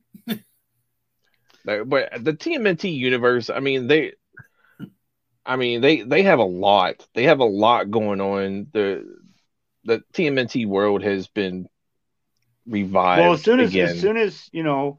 Lost Years and all that starts up, we're going to have, what, at least three Turtles titles as far and as the comics go, of- running all at once. Yeah, Power Rangers, T M N T, Armageddon game, the Saturday night, Saturday, Saturday morning. Yep. And then you also got the, uh, the Continue. So, I mean, they got four. So the Continue series, I mean, they, they have a lot. A lot I think. I on. think. Uh, well, this is the thing: is Last Ronin brought Turtles back into the public consciousness. Yeah, yeah. Um, and people will forget about it after a while, but then the movie's going to come out. They will inevitably do a movie, whether it's animated oh, yeah. or whatever. But I, I mean, that might not be for five, ten years. You know, we might not get. Uh, you know, I mean, it would be nice if they fast tracked all that shit and had us, you know, get it by the fortieth anniversary. But, like, yeah. I could see him doing it by the forty-fifth. It's going to be C G, the next movie, and um, the next... You're talking about the Seth Rogen version? Yeah, it's going to be yeah. all C G. So, and, I mean, the, yeah. the last time they tried something was The Bay, and, I mean, the second one was better than the first one, if you ask me, but it's it wasn't what, you know, like, they, they put the wrong people in charge of it. You know, because even, like, some of the casting was was okay, but some was really questionable. Like, Tony Shalhoub is Splinter. I'm like, I'm not really sure what you guys were going for. You know, like, I, yeah. none of this made sense. And, there, and I was, there were issues the I had, like... Baxter Stockman. Loved it. Tyler oh, Perry? yeah, Tyler Perry's Baxter Stockman was fantastic. Yeah. And, like, I'm never going to forgive Steve Amell for turning Casey into a rent-a-cop. um, well, he, he just played the role. So just he... not my Casey. But, um, like, the second one was great. Like... I always tell this story. Like, I met Eastman here in Detroit in twenty twenty, and it was the only North American date on the tour. And I met him, and as a, you know, as I was waiting in line, and actually Michelle Ivey was behind me. She had oh, her nice. cart full of props and stuff, and that was the first time I met her. She's and, awesome. Uh, but I, I was your neighbor too. I was up at uh, I was standing up at the table, and I was talking. To, actually, I was talking to David Wynn uh, before I knew who he was. And I bought the Skyline variant for one hundred because, you know, anything you bought from the table, Eastman would sign for free. And I was going to sign it and C B C S it. And uh, there's this guy before me, and, like, he just walked. He didn't get anything signed. He just walked up, and he's like, I just wanted to tell you that the last two Michael Bay movies sucked. And I look at Kevin, and I look at the dude, and I, he goes to walk away. I'm like, hold up. I'm like, that is rude as hell. I was like, you just you waited in line just to tell this this man that movies he had nothing to do with sucked? I was like, first of all, that's rude as hell. Second of all, as somebody who grew up on the cartoon series, Out of the Shadows is the movie we all wanted to see. Mm-hmm. Krang, Rocksteady, Bebop, we never got any of that in the original yep. Turtles. So we got Tokar you know and Razor. That's what we had. They finally got around to giving it to us, and, like, I loved Seamus as Rocksteady. Dude, did I did too. They drove that was fantastic. I mean, like now, on. if if Seth Rogen, like I understand it'll be C G I. I really wish they would go like the Who Framed Roger Rabbit route and do oh, mixed. Yeah. You know, Give me Danny McBride and Craig Robinson as Rocksteady and Bebop. Oh my god! Oh my god! Craig Robinson, that'd be hilarious. Yes, that is, that is. Oh my gosh! Oh man, yeah. I, you know what? I love that, and uh, that's that's great. So he would he would be Rocksteady, and Danny McBride would be Bebop, or, or would Craig Robinson be... as Bebop? Okay. I seen the turtles. I seen them. So that's that's funny because that's kind of closer to that J B Smooth sort of version, so which which I loved. So he, he was just great in that role. That is oh, man, man, that is exquisite fan casting. Wow, you heard I mean, it especially here if it's gonna be Seth Rogen. You know, I mean, wasn't Bill Hader the voice of Krang in Outer Shadows? Yeah, but you also got to. Yeah, I, I think I don't know. It was him or Fred Armisen? I won't, I won't look that up right now. No, I admit that when I first heard Seth Rogen was going to do it, like I had faith in him because of what he did with Preacher, and he stuck to the source material. But when he when they started talking about leaning into the teenage aspect, I was afraid it was going to be like super bra- super bad T M N T. It's going to be fart jokes. Is is like that's what he means. So it's like it's going to be fart jokes and pranks and stuff like that. Yeah. So you know, it's not going to be like like. You, you, you can't go into everything expecting it to be The Last Ronin. Like, we have The Last Ronin, and it's great, and it's separate, but it's Brad not Garrett. Everything else. Oh, it was Brad Garrett. That oh, Brad Garrett, the guy from Everybody Loves Raymond, the brother. Lobo Lo- yeah. himself. Yep. Yep. No, that's that's great. Yeah, I don't. Um, I'm gonna watch it. Like, I'm gonna watch this Rise of the Rise of the T M T. I'm gonna watch all of them. You know, um, it doesn't mean it has to be my favorite thing. I yeah. think that if if I go back to it. Probably one of the best ones we ever saw is that two thousand seven. You know, um, yeah. that was all C G I. I love Evans. that one. I love that great, one. And, and Eastman's even said that's the best one they he thinks they've ever done. Mm-hmm. You know, with Mako, you, you you have Mako doing the voice of Splinter, and it's like this is the guy from Conan the Barbarian. You know, who was the wizard. I'm like, this is awesome. You know, I'm like this is yeah. so cool. They really they really did a good job. Um, yeah, I mean that was a. I, I really enjoyed that that movie. You know what I'm saying? Mm-hmm. Like, after, you know, I mean, everybody kind of fell off after the third live action movie and stuff. And, like, I really liked the idea of the concepts they had for a fourth movie, but they never did, mm-hmm. you know? So they kind of cleaned it up. And, you know, I mean, Patrick Stewart in, in the C G I film was fantastic, you know? Um Well, I mean, I don't know. You it's think like, about it too. You you had coming off of her Oscar win for Crouching Tiger. You know, uh, the the main character, what was her name, like Jen Yu or something like that, was doing Karai. You know, I don't Sarah know Michelle Gellar. You know, doing. doing I don't know if it's people. just me, but your volume is very low. It's I can low. barely hear you guys. Okay, it might. I don't know. Let's see. Can you hear me now? My volume's all the way up, so I don't know. Can you hear me now? Hang on. Let's see. If, uh... If I could turn check. How about now? A little bit better. All right. Any better? Yeah, a little bit better. Okay. Well, I, I'm just good. saying, you know, um, the casting on that, really great. You know, they, they did such a good job with that. And, and Chris Evans, like, would go on to become one of the biggest stars in Hollywood. You know, and, and Kevin Smith was in the movie. Yeah. So it's... Yep. You know, it, it had its its absolute charms. And, I mean, it's it's a lot better... I think then people remember it. Right. Well, see, that's the thing is each each generation has their turtles. That is true. Mm-hmm. You know, yeah. and it's and that's why, like, yeah, Rise wasn't my thing, but there's a generation that's going to grow up with Rise as their thing. You know, yeah. so it is what it is. Um, and they may play Shredder's Revenge and then go back and watch the eighties cartoon. Right, for mm-hmm. sure. For sure. And I'm, I'm I'm honestly like, I didn't watch much Rise. I watched the first couple episodes. I'm excited to kind of, I'm excited to see the movie. To figure, Casey, you know, how it wraps up the got, series and stuff. Because it's got I've Casey Jones. Things. Yeah. Because of Casey Jones. That's yeah. why. I mean, just admit yeah. it. Just admit it. It's totally true. It's well, just I mean, I, you know, I was a little, I was a little worried when they brought in Cassandra. You know, and I was like, wait, what? What's going on? You know, like, I thought that it, it was whole alternate universe. Like, you know, Raph was leading the team, and I was like, what is going yeah. on? You know, yeah, yeah. It's it's it's to to us to us, it, you know, we're we're accustomed to the old school, how how the old Turtles were from the nineteen nineties. You know what I'm saying? The eighty-seven, well, the eighty-seven Turtles, I should say. And you know, that's the thing about my son. Like, he has seen the eighty-seven Turtles. He's seen the ninety movies Turtles. He has seen every single Turtles out there. He likes all of them. He even likes Rise. And then don't get me wrong, I'll watch Rise with him. But sometimes I, I can't watch it, but I but it sometimes it intrigues me. And, right. and I'm not gonna cool. Yeah. And that's the whole thing. It is like whenever I I sit there and, you know, like I seen that trailer for the Rise movie, I was kind of like, okay, you you got me you got me interested. It's a like little the Teen bit. Titans Go movie, man. When you when know, it, yeah. it was just like, okay, you know, I mean, Rise has kind of grown on me a little bit, but not a whole lot.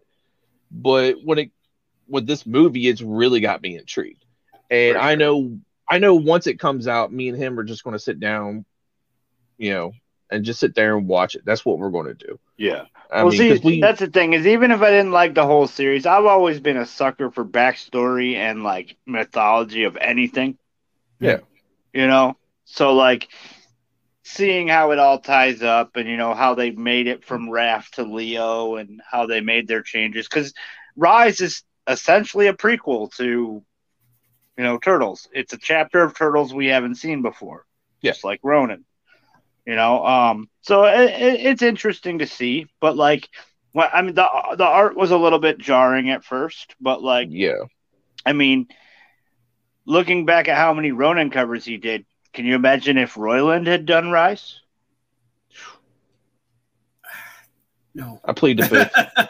I just, I, I don't get it. You know, I just don't. And, yeah, and yeah. um, it's it's like if the Turtles showed up on Rick and Morty, sure, you know, but. I, I don't know. It's just like I, it's so separate in my mind, you know. Well, right. they kind of have. They kind of have a broken canister.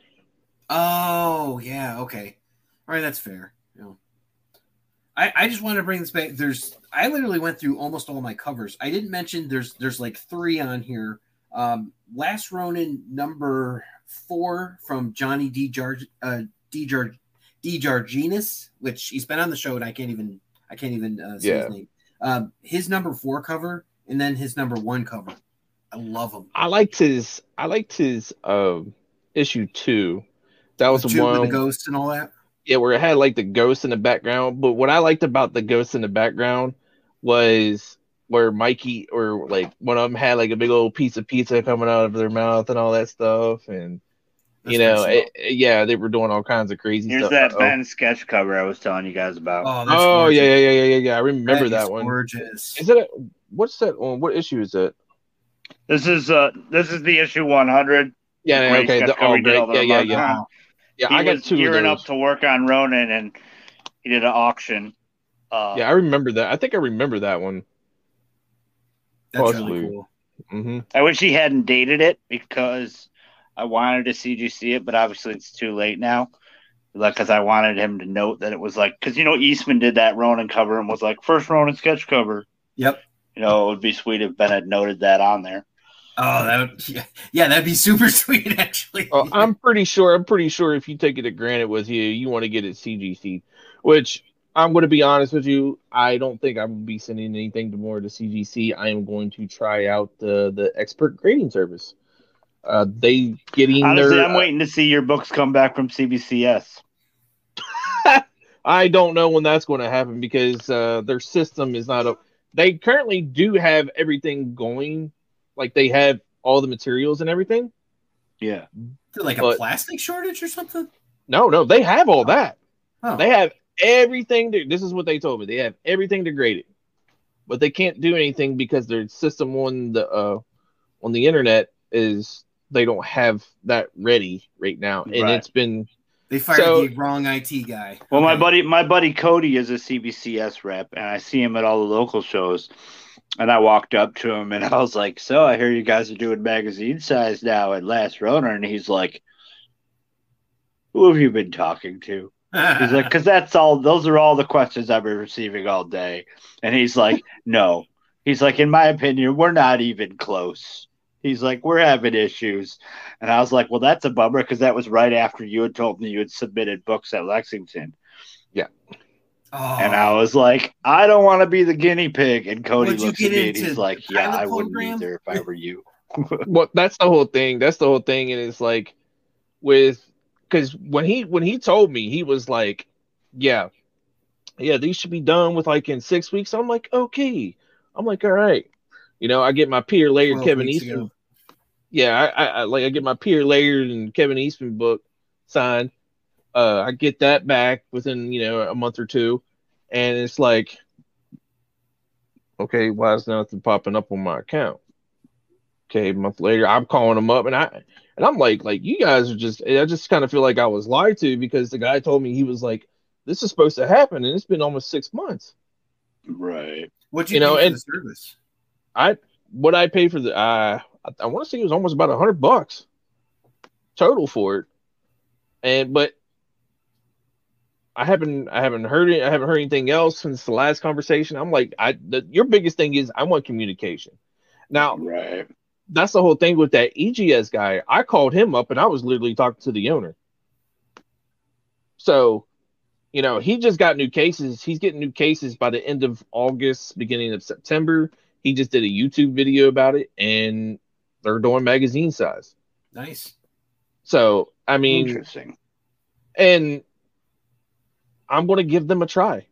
You know, their their cases. Their he got specially made cases done. I'm all for. I'm all for more grading companies, especially with what everything's going been going on with C G C and C B C S. Like, I'm all down for more grading companies, but I refuse to be the guinea pig for these grading companies. I totally understand. I, I, I don't. I don't blame you, and I have no problem doing it. I mean, I got plenty of books out. I'll spend twenty-five dollars for it to, for it to be be there for a month. That's the thing, is the pricing is a whole lot better, because there's yeah, with the pricing, out. the turnaround time that he has down there, and yeah. you know, he's already like, whenever I talked to him, I was like, you know, one of the biggest things is is the turnaround time. And I'm not going to lie, I've, I think we've all three have seen, as well as I have dealt with. I, I just sent two mechanical errors back, the the Kankuku medals, medals, the uh, the the the what is it the uh, the artist proofs, yeah, the artist proofs, not not like the Kankuku Kankuku ones, like the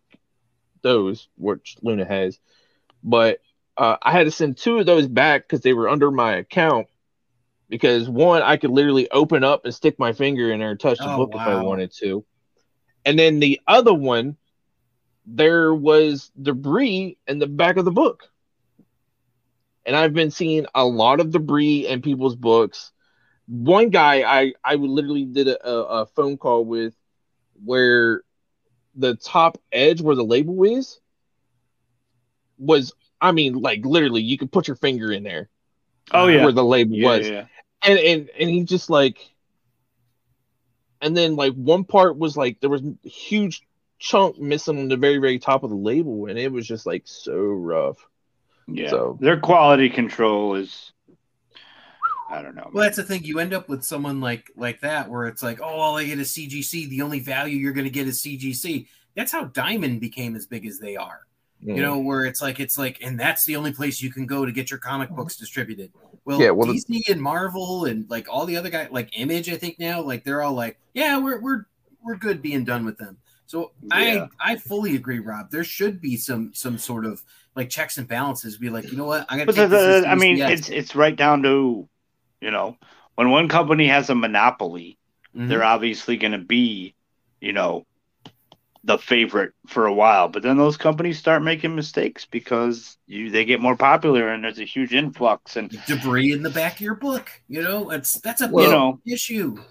Well, that's well, this is thing. the thing. This is the thing with C G C these days, and especially with so many with Ronin and everything. And I think quarantine had a lot to do with it. It's like people are slabbing books that don't need to be slabbed.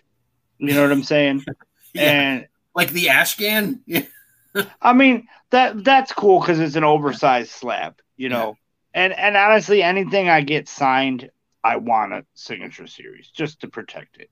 Yeah. But like, you see a lot of blue labels for, you know, B S books these days. You know, mm-hmm. like, but you've seen it selling for like because thirty, so many bucks. people just so many people just grade whatever a book is. They'll, they'll be mm-hmm. like, oh, I'm gonna get, you know, they they submit twenty-five to fifty at a time, you know, whether they're a shop or not, and it's just, you know, they grade every book in hopes that one day they'll make money off it and they can flip it. You know what I'm saying? Yeah. And they end up breaking even or not even breaking even, you know, yeah, losing money on the deal. I've and I think that's part of, of the reason why C G C is so like backed that. up is because you have all these people submitting B S books. Yeah, I mean, it's, I mean, I've seen, I've seen slabs go out there for thirty, forty bucks. Mm-hmm. And, and you, we are, we, as we already know, you know, it's slabs are going for seventy just for, you know, modern. Yeah. Mm-hmm. You know, it's like it's seventy bucks just for price, modern. Yeah. But that, that that that's just the starting price, and then when you start getting a walkthrough, you know, which I paid walkthrough for, for uh, my T M N T issue one. I mean, I'm sorry, I would too. High value books, one a walkthrough is one hundred percent worth it. Yes, one hundred percent yes. worth it. Don't yes. they take ten percent if you send it in? ten percent the value of the book? No, it's a three percent. Uh, wait a minute. Yeah, it's three percent. There's a cap though, value. Isn't there? There is. Um, but the more that you, because I, I did like, I insured mine, you know, over the five K. So the five K is like the top, but once you start going over that, then that's when they start, you know, going higher for the insurance and, you right. know, the, the, the, um, the shipping stuff pretty much. That's, that's where all that plays in and stuff. I mean, I'm not even gonna lie. I've learned so much dealing with the C G C, like I've, I've, um, with Luna, you know, he's put through, he's put, you know, books through my, my account, and so I've learned, you know, I'm a surprised lot from... that dude never had his own account, like the Elite account yeah, with all the discounts like... and stuff. Like well, as much money well, as he spent on grading. Here's the whole thing. Here's the whole thing with him, with him being a third shifter and me being a stay home dad. Okay, you know, he doesn't want to stay up all the time waiting for his books to come home. And then, you know, I, I could I could be there to pick up the books. I can also be the one that, you know, like, what's going on with my book here? You know, like I had a I had a book that was a walkthrough that, you know, that was that they received in the mail June. It was like July like thirtieth or, or July twentieth something. And it just now got put in as received yesterday. That's a walkthrough. Yeah. I don't get it. You know, but they're only charging me standard time for it. Yeah. You know, I don't know. It's, it's a hot mess. Yeah. What um what do you guys suggest for listeners who are looking to get um either C G C, C B C S, or this uh, elite uh, grading? Um, if they want to try it out, what what do you think? What what's the best way to go about having one of their Last Ronin books looked at? Because you, you were saying C B C S isn't doing it. What what do you what advice do you have for listeners? Me? Both of you. Yeah. Because uh, I'm not submitting stuff. I would say be selective. Um, and if you're submitting to like in-house signings, like like the last in-house signing, like, you know, I, I like getting my books graded, but I think, and, and, you know, hot take here, I think people are too concerned with grades. You know, everybody freaks out because it's not a nine eight, nine nine or a ten. Man. I don't even like, care. I don't even. They're like, care. oh, it's a nine six. I'm selling this, and it's like, yeah, yeah. no, I'm with you on that. Yeah, it's still I've a near mint book, five. Man. It yeah. may be a near mint modern book now, mm-hmm. but down the road, it's. I mean, and that's another thing. Isn't it about time that we received an age for for this era of comics? Oh, you know, you like, like the, the twenty tens plus? The silver, or? You know, I mean, platinum, silver, or platinum, mm-hmm. gold, uh, bronze, silver, and copper, you know, shouldn't, I mean, you know, modern modern books, it's been thirty years. Yeah. Yeah. Yeah, yeah you're right. You know, at some point, they're no longer modern. Yeah. You know, personally, I mean, I think because of the influx of overprinting in the nineties, and because of the speculator age, the, the fad in, you know, twenty tens and forward of everything doing, you know, the novelty metal covers. The next step is, we'll just, it's the tin age. That's, well, that's the next that's step after copper is tin. So, or, or nickel, you know what I'm saying? Like, I mean, it makes it sound cheap, but like, I mean, that's the next progression in alloys. Can, can and it makes sense with, we go back to chromium, like the, the Lady Death number one chromium cover from Chaos Comics. You know, can we go back to that? Or maybe like the die cut, like covers like Wolverine number fifty. You know, dude, like, the die cut covers, like when they redid Wolverine, what was it, two years ago? And Chip Zdarsky did that, the claw die cut cover. Yep. That's one of my favorite like covers in recent years. You know, I like the novelty covers. Like I even, they, they did a die cut cover for that, uh, those Dune books, The House yeah, of Atreides. Actually, I have that. Yeah, I got I got that from Jolzar. Yeah, yeah, and the die cut covers are a cool novelty, but uh, you know, I don't know. Valiant I mean, did one that was uh, carbon fiber, and they did another one that was made of glass, which is sick. And, and I'm like, that's if pretty cool. Doing it, like glass is like, pretty sick. That's like you have to buy one hundred eighty copies of the comic to even get that as a shop or something like that. So it's like, right, you're getting like one hundred eighty copies of Rye number four or something before you can get this glass cover of like Shadow Man or something. So it's like, that's, that's good marketing, but it's as rare as you can imagine. Yeah. Right. I don't know. I, I, I hope something like that happens. I hope that uh, if folks are grading, that they are selective. And I don't have a lot of grade graded books. I, I have an eight point five of uh, Batman Adventures number uh, twelve is the first appearance of Harley Quinn. So I, I have that. I'm super happy with that. Well, it's like my first graded book was uh, was a Turtles third print, and it was an eight point five. And then I found, you guys remember how long I searched for that Raphael number one second print, you know, mm-hmm. the Fun with Guns cover. And I finally found it, and it was an eight point five. So now my O C D has me chasing eight point fives. Why not? You know what I'm saying? And it's like, and, and that's another thing. Like people say like, oh, qualified green label is the kiss of death. And yeah, it is if you're trying to, to flip it. But like, especially with Turtles books, I think green fits the aesthetic. You know, even if it is a qualified book, like, yeah, that's a good point. You know, if, if they still did uh, red labels, you know, I would try and find a way to engineer green, blue, yellow, red, and purple. That makes sense. Just so I can get the Turtles aesthetic with all the different C G C labels. Yeah. I think that would look cool just on display. You know, I wouldn't care about like what each label meant, you know, but I would have to engineer it where I would have to restore a cover, you know, mm-hmm. something like that just to get the purple label. Yeah. I, I just realized we're going on two hours here. I have oh my gosh. one other one other artist that I want to mention on here. Um, and that's uh, I was a really big fan of the Jason Flowers cover for issue number one uh, from Epicos. Uh, oh, I was a big fan of that cover. That's, that's uh, a great cover, man. When when issue one came out, and that's like because I had met Jason in two thousand eighteen without realizing it. I met him at uh, Motor City. Nice. But we got to talking because I started watching his lives and started getting pieces from him. And when that cover came out, he was looking for uh, that Eastman number one, the N Y C C. And I traded him the Eastman and a blank, which I traded that blank for a lot less than it is worth now. Because I started out with like six white blanks. I bought oh, six wow. white blanks. Because I bought two from Eastman unsigned. And then I found a guy who was an authorized guy. He used to work for I D W, and he was authorized to sell. I bought like four off him, and I traded Jason a, a blank and the and my extra N Y C C cover for two commissions. And the, when he was doing those grab bags of prints, so that's how I got the my Casey cover from Jason. It's a great cover, man. An homage to his number one cover. Um.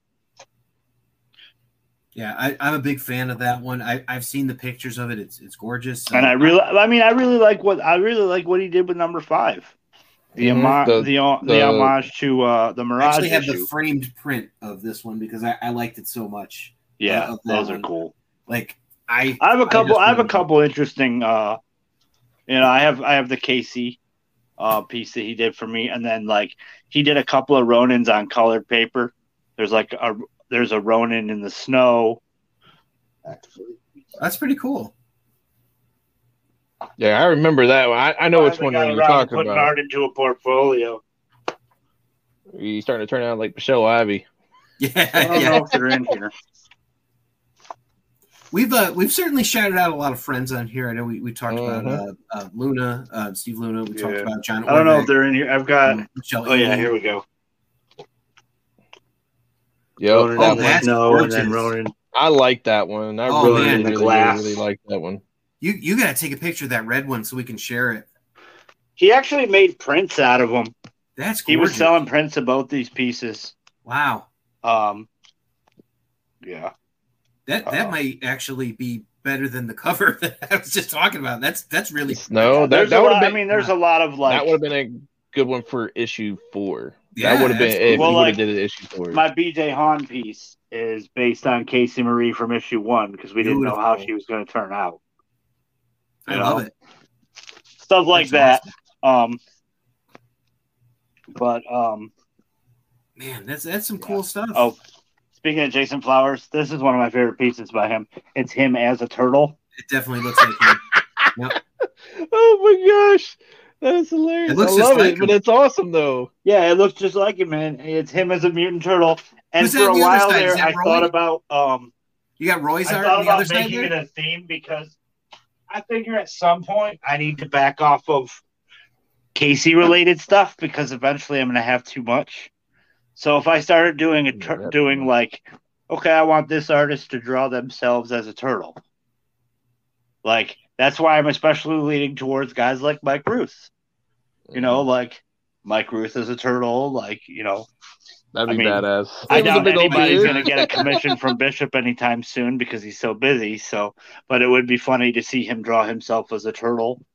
You know, even the people who say, oh, I don't do likeness very well. I don't do self-portraits very well.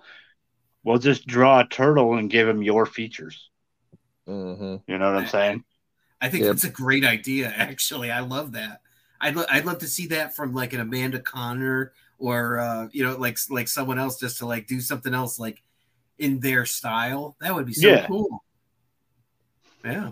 Yeah, that's great. I mean, I speaking of Amanda Connor, I actually liked her cover, the cover of the it. I D W exclusive they did for number five. Some great detail on it, and the, the color is amazing on that. Yeah, one. It's really yeah. good cover. Yeah, like they I D W did some good exclusives for issue fives. I mean, they they pumped them out. Like I, I really like the Koi Fam cover. Um, for issue there's one, there's a couple others in there. I got most of the exclusives, but I mean, we we didn't talk about some of the other artists that are on there, like uh, the Kale Nagu. Um, really cool covers. Uh, and I mean, there, there's, there's so many artists. And I mean, like we're leaving out a whole bunch. We, we left out a whole ton of artists that are great. And uh-huh. this oh is yeah. going to make the career of a ton of artists. You know, oh yeah. They're get sure. noticed. They'll be like, oh my God, you were the one that did that. So it's, it's, it's just like, you know, but these are just our personal favorites. And I think we all agree on number one is that Ben Bishop issue number two, you know, as, as like, yeah, that's, that's my number one iconic cover. That's going to be like, you're going to see people with that tattooed on them, you know, like mm-hmm. it, it's just so, so great. Um, yeah. But since we're, well, I think it's along, a perfect representation of the emotion that is in Ronin. And it's absolutely. a perfect, it's a perfect summation of what the series is about. If somebody was going to go in and yeah, that's issue two. But, like, when you're like, okay, well, what's this series about? You show them that image. You know, it's like I have the, you know, the T-shirts that Ben made. And I was, you know, like I was at the gas station the other day and my buddy's like, oh, so is there a fifth turtle we don't know about? And I'm like, well, yeah. technically there is now, but that has nothing to do with it. And I was like, how did you come to that conclusion? He's like, well, the all the weapons and the four bandanas in front, then you got a turtle. Uh, he's like, is that a fifth turtle? I'm like, no, it's Mikey. Everyone else is dead. And they're like, what? yeah. That's what we yeah. said. yeah. People, people get so shocked about the whole, uh, why they kill off all the turtles. And I'm like, right. you have to read But the that's story why I say understand. Like that cover is the summation of what the story is about. It's not even the first you know? time that's happened. You know, it's like, right. Exactly. It's like a bird. Yeah. I I mean, but you know, I mean, most most of the casual Turtle fans aren't aware of that, you know. Oh yeah, yeah. Like, no, it's like you ever read Soul's Winters. You don't know Armageddon, uh, or, or was it a Carmageddon? You know. Oh yeah, oh yeah. You know, I mean, even even it, even taking it, you know, all the way into the I D W run. Like, I thought Donnie was dead when they beat the crap out of him. Well, he, he kind of was. You know, it's like, I mean, look look at it this way. Whoever's dead, are they truly dead? You know, um, no one I mean, ever really dies in comics. Yeah, it's and and I mean, this is from we have Shredder as a ghost for leading into Armageddon yeah. game, and he yeah, was, that I thought that was an interesting take, and I really enjoyed the art in this last issue. I I am enjoying the whole run. I know a lot of people aren't into you know post uh you know one hundred issue, but this is the only time that I can honestly say that they've taken time to develop these characters as people.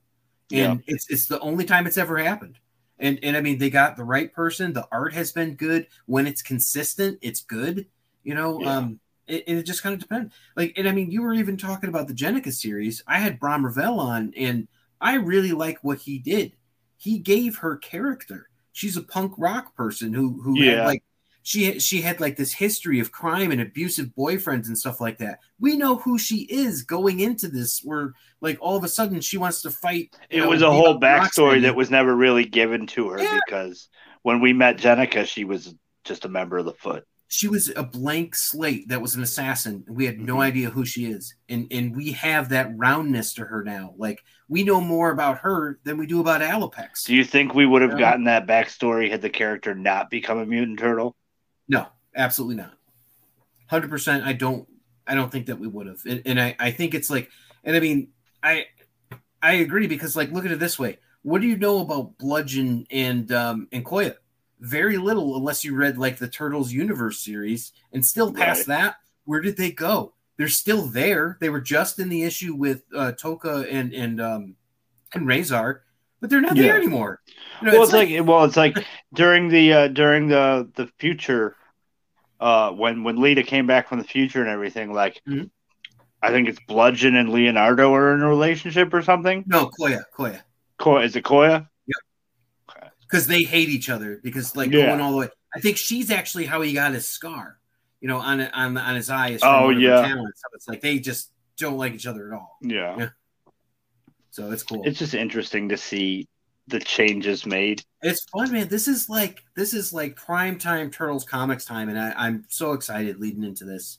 And um, I, I'm, I'm sure you guys are too. And uh, shout out! Shout it's out nice to, to see, uh, like I said, it's nice to see that out of the ashes of the pandemic, Turtles is now like back in the public consciousness. Absolutely, you know, mm-hmm. we're getting new movies, we're getting all that stuff. Games, you know, dude, Tom Tom Waltz coming back, and he's coming back strong. You know, Sophie Campbell is uh, is ramping down on her run. You know, and did some really cool stuff, bringing in all these nostalgic elements that have never been in mainstream comics before. You know, I'd really like to see. I really hope Santa Luca comes back. That would be cool for at least a couple issues. Yeah, you know. I, I hope that they get with it and they give the ongoing artwork to Mike Ruth. That would be ultimate for me. With you talking um, about interiors or covers? Interiors, absolutely. I would love that. I, I mean, I I, that. I love what he did with Dodge. Yeah. And the retcon universe and everything.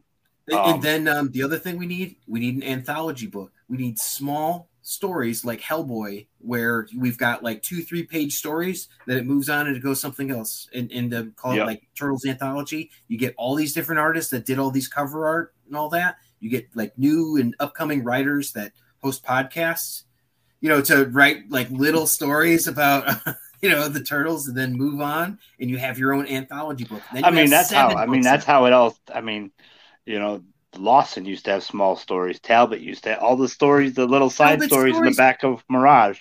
Yeah, like well, like, like Mikey, who is uh, you know falling asleep watching horror movies, and he's attacked by you know Dracula and, and Frankenstein's monster and, and a werewolf. Then he wakes up and he's like, "Oh, I'm never doing that again." That's a story, right? Right. It. Well, it's like it's all that old Mirage, all those old short Mirage side stories that I used as inspiration because I'm writing the five-page side story for Bounty Bullfrog issue two yep. with Jason. Um, And he's like, yeah, it's a five-issue story. And I was like, it's going to be really hard to condense the story. And then I wrote the treatment, and we, we hammered it out. Like, I've always been a writer at heart, but it's always been, you know, novels and screenplays. Like, I have so much more respect for comic writers now because having to storyboard and panel all that stuff out. And, like, I had conversations with Ben and with Stefan and, you know, other comic writers, you know, for advice. And Ben's over here like, every panel is an action. And I'm like, no way in hell. Yeah. No way in hell. I can every see page is, I, I was like, I got five pages to tell this story, man. No way every panel is a separate action. I said, there's never, there, there's no way. I said, unless I have like, you know, thirty panels a page. I said, and there's no way Jason's going to draw that. He's going to look at me and be like, are you insane? Oh, my God. I, I totally. Um, it's a lot of work. I, I agree. I just want to I want to cut us off before two hours, but um, I do want to mention the uh, the Turtle fan art cover, right, with uh, uh, Casey Jones did some art. Aaron Hazari. Um, Ethan. Ethan did some, some art for that one. Um, Casey Wilson. Um And, and and more that I, I'm forgetting, but Chris was, Vance, Chris Dylan Van, Andrews, yep, yep. Oh, uh, Ernest, Ernest, Ernest is Ernest. on I there. I said Ethan, I'm sorry, but yeah, uh, Ernest, that Fritz guy, I can't remember his name. But um, I mean, what like the chance of a lifetime for these guys to do this? Oh yeah, and they and, and well, not only are they on a Ronin cover, but they're on a Ronin cover with Kevin Eastman, with Kevin mm-hmm. Eastman, and and I mean, you like, know, if people are spending money to get one cover, buy that cover. You know, because it's like that cover has the heart of the series, the heart of the characters, the heart of the fandom. And uh, I, I would honestly say that if you pick up one cover, try to find that one. Because I love it, the fact that it's a connecting story. It's basically told in panels. And um, majority of those artists are supposed to be at Granite. So I'm hoping to get it all signed and slabbed and get everybody's names on a label. Oh, that'd be so cool. You know? Um, there's a there's gonna I mean obviously Jason's not gonna be there. Well, you could you could probably send it to a couple. He needs too. to go. He needs to go. We've been talking to him about that for the last I know. year or so. I've told him. I've talked to him too, and I'm like he likes to stick to, to his local shows, you know. Since since he you needs, know, I'm telling you, he needs to go. Yeah, He'll he needs to go. Randy Randy has got on him about it. So yeah, well that's the thing, man. Is like you're trying to get as much people as possible. Like. Like I said, Jason likes to stick to his local shows for right now. I mean, I, I know he used to do further off shows, but I think COVID changed a lot of things for a lot of people, especially artists. Like, mm-hmm. it's like got but, day jobs too. But for example, like I was having a conversation with you guys know Papa Sibo. Yeah, of course. Um, I was having a conversation with Sibo, and I said, you know, what we need is a Comic Con cruise down the East Coast. You start at like started like New York and you go up, you know, Canada. And that way artists can book to be on the cruise the whole time, or you can have events set up at each port stop so that these artists don't have to travel to make appearances. We go to them. That's a smart idea. You know, and it would be a I, cruise down the East Coast, Canada to Florida, and then back I'd up again cook. or whatever. I'd cook. You know, it'd be like a week or so. You know, and then it would be, you know, traditional cruise ship, you know, like you'd have turtle events and panels and stuff. But then, you know, for the adults, you'd still have like a casino on there and restaurants and everything. You mean for the wives? You know, like they have co- they have those concert cruises, the Shipwrecked cruise and stuff like that. Like a Comic-Con cruise would be perfect because it would work out for the artists. And then, you know, it, you'd it'd be a vacation. That's a million dollar idea. You know, you, I don't, I don't think idea. you need you need you need to edit that out. Yeah. We'll just... anyway, anyway, with with that, we're gonna say goodbye. I will be right back with the pizza recipe. Well, thanks for having me on, guys. That was my I'm next. Glad I finally got around on. to uh, being on. Uh, maybe I can get on with you guys here in the future. All right. Um, any any place do you want people to follow you? Anything like that? Like, do people check you out on social media? Or I don't really. Uh, And do you, you know, I mean, aside from Discord and Facebook, I don't really have a whole lot of promotion stuff to plug. I don't. Uh, I'm Dungeon Rob. I'm Dungeon Rob on uh, Instagram, but like I've been really slacking on posting stuff on Instagram and stuff lately. But Shame for the most man. part, uh, yeah, don't really have a whole lot to promote just yet. Um, obviously, of course, until Jason finishes Bounty two, and then I'll be uh, ramping up promotion for my part in that. So heck we'll yeah. see. I'm excited. I think I'm in on that Kickstarter. But on that, guys, uh, we will be right back with your pizza recipe of the week. Hi, this is Francois Chow. I am the Shredder from Secret of the Ooze. And uh, it's been a pleasure for me to talk to Justin and Eric on Epic Tales from the Sewers. It's been great, guys. It's pizza time. And now, in a segment that we call Pizza Time, where we discuss any Teenage Mutant Ninja Turtle or pizza-related food, I give you Pizza Time. Hey everyone, your pizza today is the Mac Attack. Can't decide whether you want mac and cheese or pizza? On this mega awesome pizza, you can have them both together at the same time. Ingredients: cornmeal or flour for dusting, extra virgin olive oil for brushing and greasing, two cups uncooked elbow macaroni, one and one half cup whole or low-fat milk, two tablespoons unsalted butter, two tablespoons all-purpose flour, salt, and freshly ground black pepper, one quarter teaspoon paprika, one half teaspoon Dijon mustard, one cup shredded white cheddar cheese divided, one cup shredded Gruyere cheese divided, one heaping tablespoon minced fresh chives, plus more for garnish, half cup heavy cream, one pound ball pizza dough, homemade or store-bought. Instructions: if you're using a baking stone or a steel pizza pizza stone, place your baking stone in the middle rack of the oven and preheat the oven to five hundred degrees Fahrenheit. Dust a pizza peel or inverted baking sheet with cornmeal or flour. On a baking sheet, prehe- preheat the oven to five hundred degrees Fahrenheit with a rack in the middle position. Lightly coat a heavy-duty rimmed baking sheet with olive oil. Step one. Bring a pot of salted water to a boil and then cook the pasta al dente according to the package directions. Drain it well. Step two. Pour the milk into a small saucepan and warm it over a medium-low heat just until it steams. Don't let it boil. Step three. In a separate, heavy-bottom saucepan, melt the butter over medium-high heat. Whisk the flour and cook. Whisk in the flour and cook, whisking constantly, until it forms a smooth, bubbly paste. Be careful not to let it brown. Whisk in the hot milk for three to five minutes or until the sauce thickens. Season to taste with salt and pepper. Bring the sauce to a boil, reduce heat to low, and cook for two minutes. Step four. Reduce from heat. Stir in the paprika, mustard, three quarters cup of cheddar, and three quarters cup of Gruyere. Stir until the cheeses are completely melted. Then add the chives, cream, and pasta.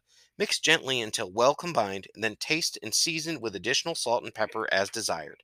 Step five. Stretch or roll the dough into a twelve-inch disc and place it on the prepared pizza peel or baking sheet. Brush the dough with olive oil and then shimmy it from the peel to the hot baking stone or transfer to the baking sheet in the oven. Bake for five minutes or just until the edges are, of the crust are begin to brown. Step six. Remove the crust from the oven. Spread the mac and cheese onto the crust, leaving one half inch border of dough all around. Just enough to let the mac and cheese make a one quarter inch thick layer. Some leftovers in the refrigerator. You can store the leftovers in the refrigerator for up to a week. Step seven. Sprinkle the remaining one quarter cup of cheddar and one quarter cup of Gruyere over the top. Bake the pizza for eight to ten minutes or until the crust is blistered and the cheese begins to brown. Step nine. Remove the pizza from the oven, let it rest for five minutes, and then sprinkle the remaining chopped chives. Slice and serve. And that is your pizza for the day. It is the Mac Attack Macaroni and Cheese Pizza. Cowabunga, dudes! Thank you for listening to the Epic Tales from the Sewers podcast. The Teenage Mutant Ninja Turtles were created by Kevin Eastman and Peter Laird. This podcast has no affiliation with Eastman, Laird, Mirage Studios, I D W Studios, Archie Comics, or Nickelodeon Studios. This podcast is a member of the Dorkening Podcast Network. Check out the dorkening dot com for other podcasts. Epic Tales from the Sewers is recorded by Justin Cooper and Eric Will.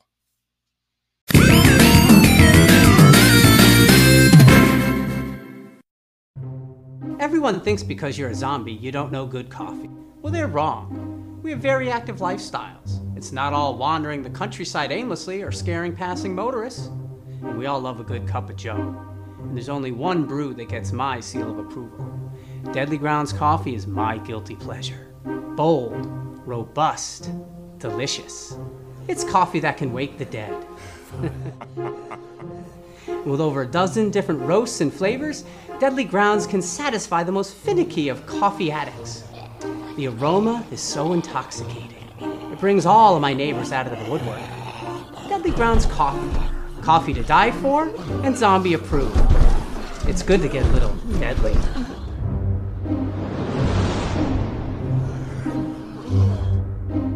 Use the front door! Oh, they're so disgusting. Greetings! We are the Retro Redoctopus Cephala Podcast, the bi-weekly show that celebrates all the things that made growing up awesome. He's right! We wax philosophic about lots of geeky crap like old video games and movies, toys, cartoons, I don't know, help me out here. Music. Pants. Quoting video games that don't have dialogues. Shabibans. Tasty news. Unnecessarily long Japanese onomatopoeia. Butt breathers. Uncomfortable nature facts. Or how to install a samoplange. And unlike all those other podcasts, we at Retro Redoctopus have an exciting rotating host schedule. Do we? We sure do. So, if you didn't like the guy flapping his gums this week, like me, worry not, gentle listener. Next week, we'll have a whole new host of problems. Hey, they might still suck, but they'll suck differently. And you know what's really cool? Retro Redoctopus is part of the Dorkening and Inebriar podcast networks, with new episodes every Tentacle Tuesday. Which is like every other Tuesday.